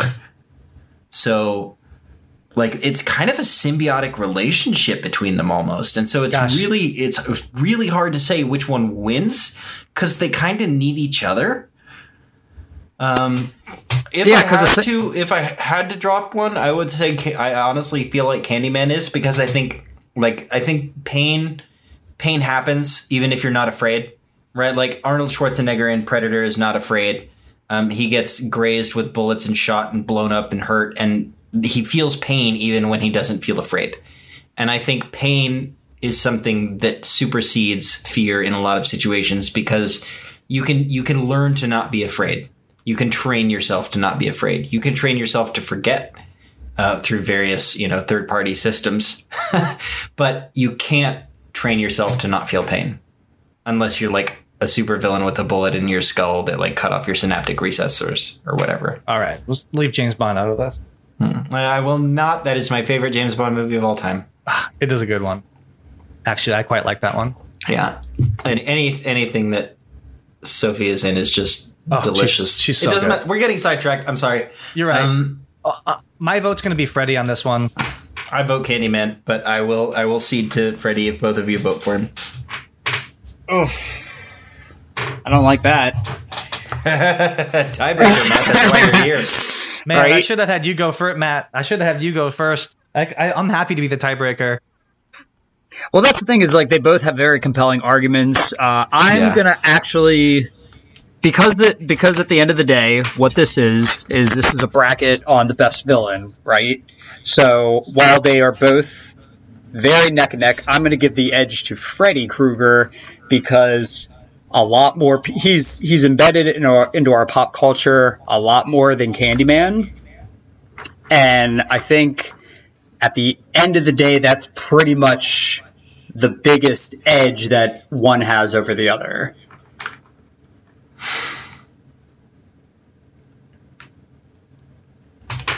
I I concede. I have All further right. thoughts on this after the session, but I don't want to talk about them during the show. So let's let's move on. Freddy moves forward. We have our first real big disagreement here. This is exciting. Yes, I love it. It, it is because, and, and it, it pains me to say it because Candyman is one of my favorite villains. Tony Todd, fantastic actor. They're both really hard. It was a hard decision. And I also hated yeah. that I had to be the tiebreaker. Good. I'm glad we're putting you in those situations. Oh, it's um, fun. All right, so we have somebody who may be able to outsmart the Predator versus somebody who... This, Max, this is your brute strength versus intelligence argument. Predator versus Hannibal. I definitely didn't plan that. Nod, nod, wink, wink. You know what? I want to I wanted to mention here before we had this bracket finalized and I moved um, the Xenomorph to a number one seed, I had Xenomorph here at a number two seed, and I would have... lovely have brought in an Alien versus Predator rounds, um, but we may not ever get that one. So go watch those movies. You can watch those movies instead. Um, yeah, so we have Predator versus Hannibal here, and y- you know, it's I. They're both terrifying, and and I don't know. I think the more, if we're talking villains, evilness, I think Hannibal is more evil than Predator is just by the nature of what they are. Yes. Um, but I do feel like I would have less of a chance to survive against Predator than I would against Hannibal, though Hannibal is a more evil creature. So I'm, I'm kind of locked on this one if, by those arguments. I feel like I would soil myself a lot quicker if Predator was in front of me versus Hannibal Lecter. However, Hannibal Lecter is definitely has uh, the the more evil feel to him. Yeah, because like we talked about earlier, there's no maliciousness in the Predator, right? It's it's like exactly. It's not. It, it's just business, right? Like this is what we do. This is our culture. This is who we are. Um, they hunt. They I, kill. Honest, Yeah, yeah, yeah. For me, it's Predator all the way because um, what you're looking at really is like assassin versus tactician, mm-hmm. right? Like Lecter's Lecter's strengths lie in his s- sense of surprise, right? Like his ability to like ambush his prey. You can't ambush the Predator because it's invisible until you know it's after you, right? So right there, I feel like the Predator has the edge because Hannibal doesn't even know it exists. Yeah, and I'm I feel kinda... like anybody who's ever overcome the Predator, like their skills are martial, right? Their skills are in weaponry, in in reaction, in battle, right? Battle is where the Predator thrives.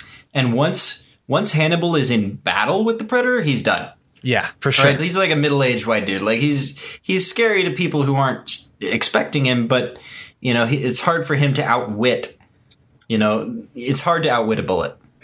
That's kind of what I'm thinking. You can stop Hannibal with the bullets. You, you you you can't really stop Predator with the bullets. Not, you know. Yeah, and even if you do, he nukes your city anyway. Yeah, and so I'm with you, man. I think I think we got to give it to Predator here, and it's kind of a, you know, I'm I'm I'm with Matt too. Hannibal is a more evil creature than Predator is. Absolutely. Mm-hmm. What would incite more fear if I was standing right in front of the two would absolutely be Predator. And I would be much more afraid to be stuck in a Predator movie than I would be stuck in one of the Hannibal movies. Yeah, Hannibal is very much an I'll deal with you later situation. Mm-hmm. Yeah. Yes. Uh, I agree. Predator goes moves forward. Predator does move forward. So we're down to the Evil Eight, about ready to set the Final Four, and that'll be the end of this of this podcast, and we'll come back next week for the second half of this. Um, no, what a cliffhanger! No, no, we're going to talk about these two. These two rounds, once we fight these two out, then we will find out, because what I want to do is we're setting both halves of the Final Four, or essentially our Fatal Four, as we like to call them. So we're, in the, we're into the Evil Eight territory. Uh, we just passed the Centers of sixteen, and now we are in the Evil Eight. Let's get to it. A number five seed, Tall Man from the Phantasm series, against a number three seed, Necronomicon Ex Mortis. Necronomicon, hands down. Mm-hmm. Tall Man raises some undead and he's like, "You work for me." And then it's like, actually, no, we don't. And then they turn around and they throttle him. And that's it. So like the army, he can, so Tall Man can control the armies of the undead. The Necronomicon is the armies of the undead, right? So it's like he can he can try to raise them up, but like when you talk about the power they have over their the undead, like Tall Man can invoke some, he can raise what's around him. The Necronomicon raises them all. It's just like, hey, we're all here now. Yeah, I'm I'm I'm not. I think in that aspect, the Necronomicon definitely has an edge over Tall Man. Here's my argument for Tall Man, though. And it's the same argument I made for Candyman and Freddy, because I don't think it needs it can be ignored here, is the Necronomicon, in order to be incited and to have the Deadites come alive and to control the damned, even though that's what it is, somebody still has to read from that book. So there has to be an action that's taken to to bring about that evil and to bring about the damned. Whereas the Tall Man, as Matt was saying earlier, anybody who comes into his funeral home and is dead, he can use them. Anybody who who crosses his path, he can use them. There is no action on your part that needs to happen in order for Tall Man to further his power. And so that's kind of where the Necronomicon lies for me, is that I have to read from that book. If I see that book and I'm in this movie and I know what that is, I can just not do it. Somebody else may do it, but I myself cannot do it. Whereas I don't think I have much of a chance fighting against Tall Man if I run up against that person, just because it has the supernatural power. Uh, you know, I think I don't think that part can be ignored. So wh- what do you both feel on that on that aspect? And and maybe that's an argument for the next round. I'm going to keep on making this argument with Necronomicon, too. You know, I, I think that's an important part of it, that you have to read it. And you also have to have some sort of ability to um to pronounce Latin as well and read it in order to get through that. Well, as Hollywood has shown us over and over, your ability to pronounce Latin properly has absolutely zero influence on your ability to recite Latin incantations, right? Pronunciation does not matter. But what about reading it? Like, do you have to be able to, like, is it just, does it present itself to you in English? If you're an English speaker, does it present to yourself to you in, in Farsi, if that's what you speak? Like, what's, like, do you, like, can you even access that book and that channel if you don't even know how to properly use it? So my mental metaphor that I'm using for this head-to-head really is like the flu versus covid nineteen, right? And Tall Man is the flu. He's around. He does some stuff. He's always there. Necronomicon is covid nineteen. It's it's here. Now the world is dead. It's that fast. It's it's in the, it's in the blink of an eye, and it's all over. Right, because any one of those world-ending spells in that book are kind of the end of the world, pretty much. So, while I am scared of the flu, I have never been forced to live at home for a year and a half because of the flu. So I am much more scared of covid nineteen. I'm much more scared of the Necronomicon because of the potential. The the Yes, you, you. There's a tighter bottleneck on it, but the ramifications of the evil embodied are s- exponentially greater. Basically, what you're talking about is like, would you rather? Would you rather stand at the bottom of this waterfall over in the national park nearby, or would you rather stand at the bottom of the Hoover Dam and just like hope it doesn't break open? And honestly, for me, I'd much rather stand at the bottom of the waterfall because I know exactly how much is coming out and I know when, and I don't have to worry about it. All right, Matt, what did you say on this one? Uh, I'm not. I'm going to go with uh, Necronomicon. Woo-hoo! All right. I like how you tie, tie broke in different ways than the last two combatives. That's good. Well, it's funny because, like, while I definitely appreciate and totally see where it comes from, Aaron, as great of an argument as that is, Necronomicon is just too much of a threat, um, and it's uh, it's capable of way too much. Um, and both franchises are fantastic. Listeners, watch all in, all installments, um, but I'm going to have to give it to uh, the Ex Mortis. All right, we'll move forward the Ex Mortis then. First out of the final four, Fatal Four, as we say. Number three, Necronomicon, Ex Mortis, making it to the last four standing. All right, that's fine. I'll deal with that later with you two. Uh, you got Freddy. Uh, I get. I got Freddy, and that made me happy. you're you're about to you're about to get him again. Yeah, I think Spoilers. Freddy beats Predator here um, on this one too. Uh, you have a chance of killing the Predator, as slim as that may be. Um, Freddy is an immortal being that that keep, keeps on coming back and back and back. And I, I just, as I said earlier, you know, one of my strongest arguments to Freddy is, is there is no, po- you cannot get away from him. And I think that's something that's really strong, is just, there's no avenue for you to get away from him. You can't go to sleep. If you're awake, he can still decide to come into the mortal world, or you can get rid of him, but he will be back at some point. And so uh, to me, I think Freddy c- comes out on top on this one. Absolutely. I see the Predator blowing a hole in Freddy's abdomen, and Freddy goes, "Oh, there's a breeze in here." And he just saunters up and like drags his claws across Predator's throat and says, I feel, I, I don't know. I just feel so much, so much more full. And then his torso regenerates and he's back. Right. Cause you can't, you can't hunt what you can't kill. Right. Yeah, I think Freddy moves forward here. Are you, you, you, you with us on that one, Matt? Oh, yeah. All right. That, my friends, is the end of this podcast. So next week, we get to discuss the other half of the brackets, which has people as Jason Voorhees and Leatherface and the Living Dead. We get into some Xenomorphs. We get into the Leprechaun. Pennywise, Pennywise. shows yeah. up.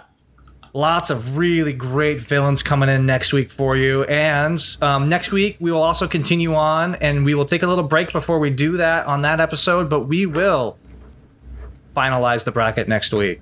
We're going to do the other half, and we will come back. Unless we want to do a special episode after that. Of just the four, but I think we can get all of it done. I agree. I don't think we should make the people wait any longer than we have to. I don't think so either. So that's awesome. Necronomicon Ex Mortis and Freddy are our first two in the final four, and we will see you next week. Does anybody want to say any parting words? Um, here's what I want from each one of you, from the two of you. I would like a movie recommendation um, in the horror genre. To we, we spoke about some we spoke about lots today, but we did speak specifically about some earlier. Um, try to make it different if you can from earlier today of what you have been watching. So give us a recommendation for our listeners to go watch, um, and then we'll we'll end it. Well, I'm going to toot my own horn here, and I'm going to mention one from my top five favorite horror movies of all time, and that's um, Bubba Hotep. We've talked a lot oh. today about Evil Dead. We've talked a lot about Bruce Campbell's iterative character, Ash. We have not talked about his other iterative character, Elvis. And Elvis and John F. Kennedy in a West Texas retirement home fighting an evil mummy is one of the coolest things I've ever seen on screen. And it's got fear, it's got comedy, and it's got a shocking amount of heart. So if you have not seen Bubba Hotep, you owe it to yourselves to see it. Make sure you pour yourself a nice stiff whiskey first, because you're going to mm-hmm. need it. Yeah, I love that. I started that the other day um, at like midnight, and I was like, you know, I'm going to wait. I'm going to wait until I can have a little drink. I can have a little time. So I've seen the first ten minutes of that. That's a great, great, great suggestion. Please go do it. Matt, what, what, what's, what's your suggestion for folks coming out here? So one of my favorite uh, types of horror uh, we was discussed earlier today, Trick or Treat. I love anthologies, and there's a lot of great seventies and eighties British and horror anthologies on Amazon Prime. So if you have Amazon Prime, they are available to stream uh, movies such as, I believe, The House That Dripped Blood is a great one. You definitely want to check that out. Um, and I believe Asylum, that's another good movie that you should check out. Uh, now, there are two other movies. The original Tales from the Crypt, uh, Crypt nineteen seventy-two, and its sequel, The Vault of Horror. I think that Vault of Horror may also be on Amazon Prime. Um, and Tales from the Crypt currently is not available to stream. But if you can watch any of those four, or if you have access to somebody that owns Tales from the Crypt seventy-two, definitely check them out. Uh, British the anthology horror is uh, definitely something to give a shot, especially if you like, you know, examining different types of horror. Yeah, and they're bite-sized too, which is really fun because it gives you a lot of opportunity to like reflect, right? Like it's like the short story version of the m- movie mm-hmm. books, right? Where you can get so much more into a tiny little space. It's very rich. Exactly. And a lot of the stories um, deal with uh, morality um, and basically uh, decisions that place characters in certain positions, how they got there, why they got there. They're they're they're they're pretty good. They're worth yeah. checking out. E- Aesop's Fables, but people die. Exactly. Exactly. Sweet. Excellent. Um, I'm going to throw out a couple here as well. Um, my first one that I think everyone should go watch. It's a two thousand nine American horror film r- written, directed by Ty West. It's called The House of the Devil. Mm-hmm. It is fantastic. It, if you're one. looking for something that was made recently but has a Um, it's set in the nineteen seventies slash eighties, kind of like it pays homage to that. And so it, the way that they film it and the cinematography and just the production design is so like awesome. It like my friend and I talk a lot about Trick or Treat as how like Trick or Treat to me is like a very Halloween feeling movie. Mm-hmm. Like if you want to watch a movie that feels like Halloween, go watch Trick or Treat because that movie is just perfect for that.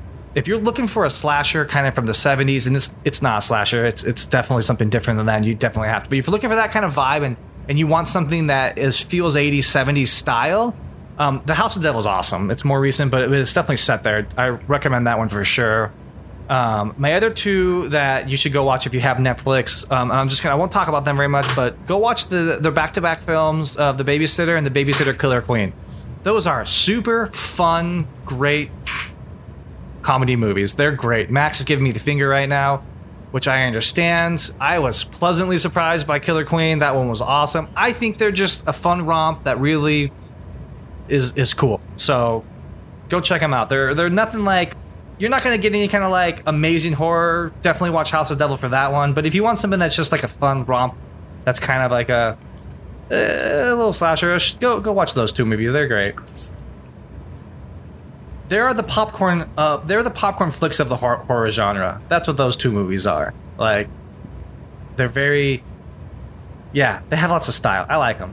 I haven't I seen the second, t- but I did see the first, and I did like it. So, but I haven't seen the second yet. The second one to me just has like it, it's just like if you took the style from Thor Ragnarok and like just moved that into a horror movie. That's kind of what it feels like. Hmm. It, it's just kind of like that fun, just kind of like. I don't know, neon style. I like it a lot. Cool. That's it. Those are my recommendations. Go forth. Enjoy. Um, we will be back next week with our finalized bracket for everybody. We're going to try to get Fabi on with us so we can have a two versus two. And I want to get an additional voice on here um, so we can do a little more arguing, a little more enjoyment, and um, it'll be more fun, cause especially if there's a two versus two, no tiebreaker. And I think that's more exciting than having a tiebreaker here. So we're going to try to work around that schedule and try to get these out to you. But until then, thank you so much for joining us. It's spooky season. Have a great fall and autumn, and everyone stay safe out there, please. Infinity continues. And that's it. There's the cut. Well, that was fun.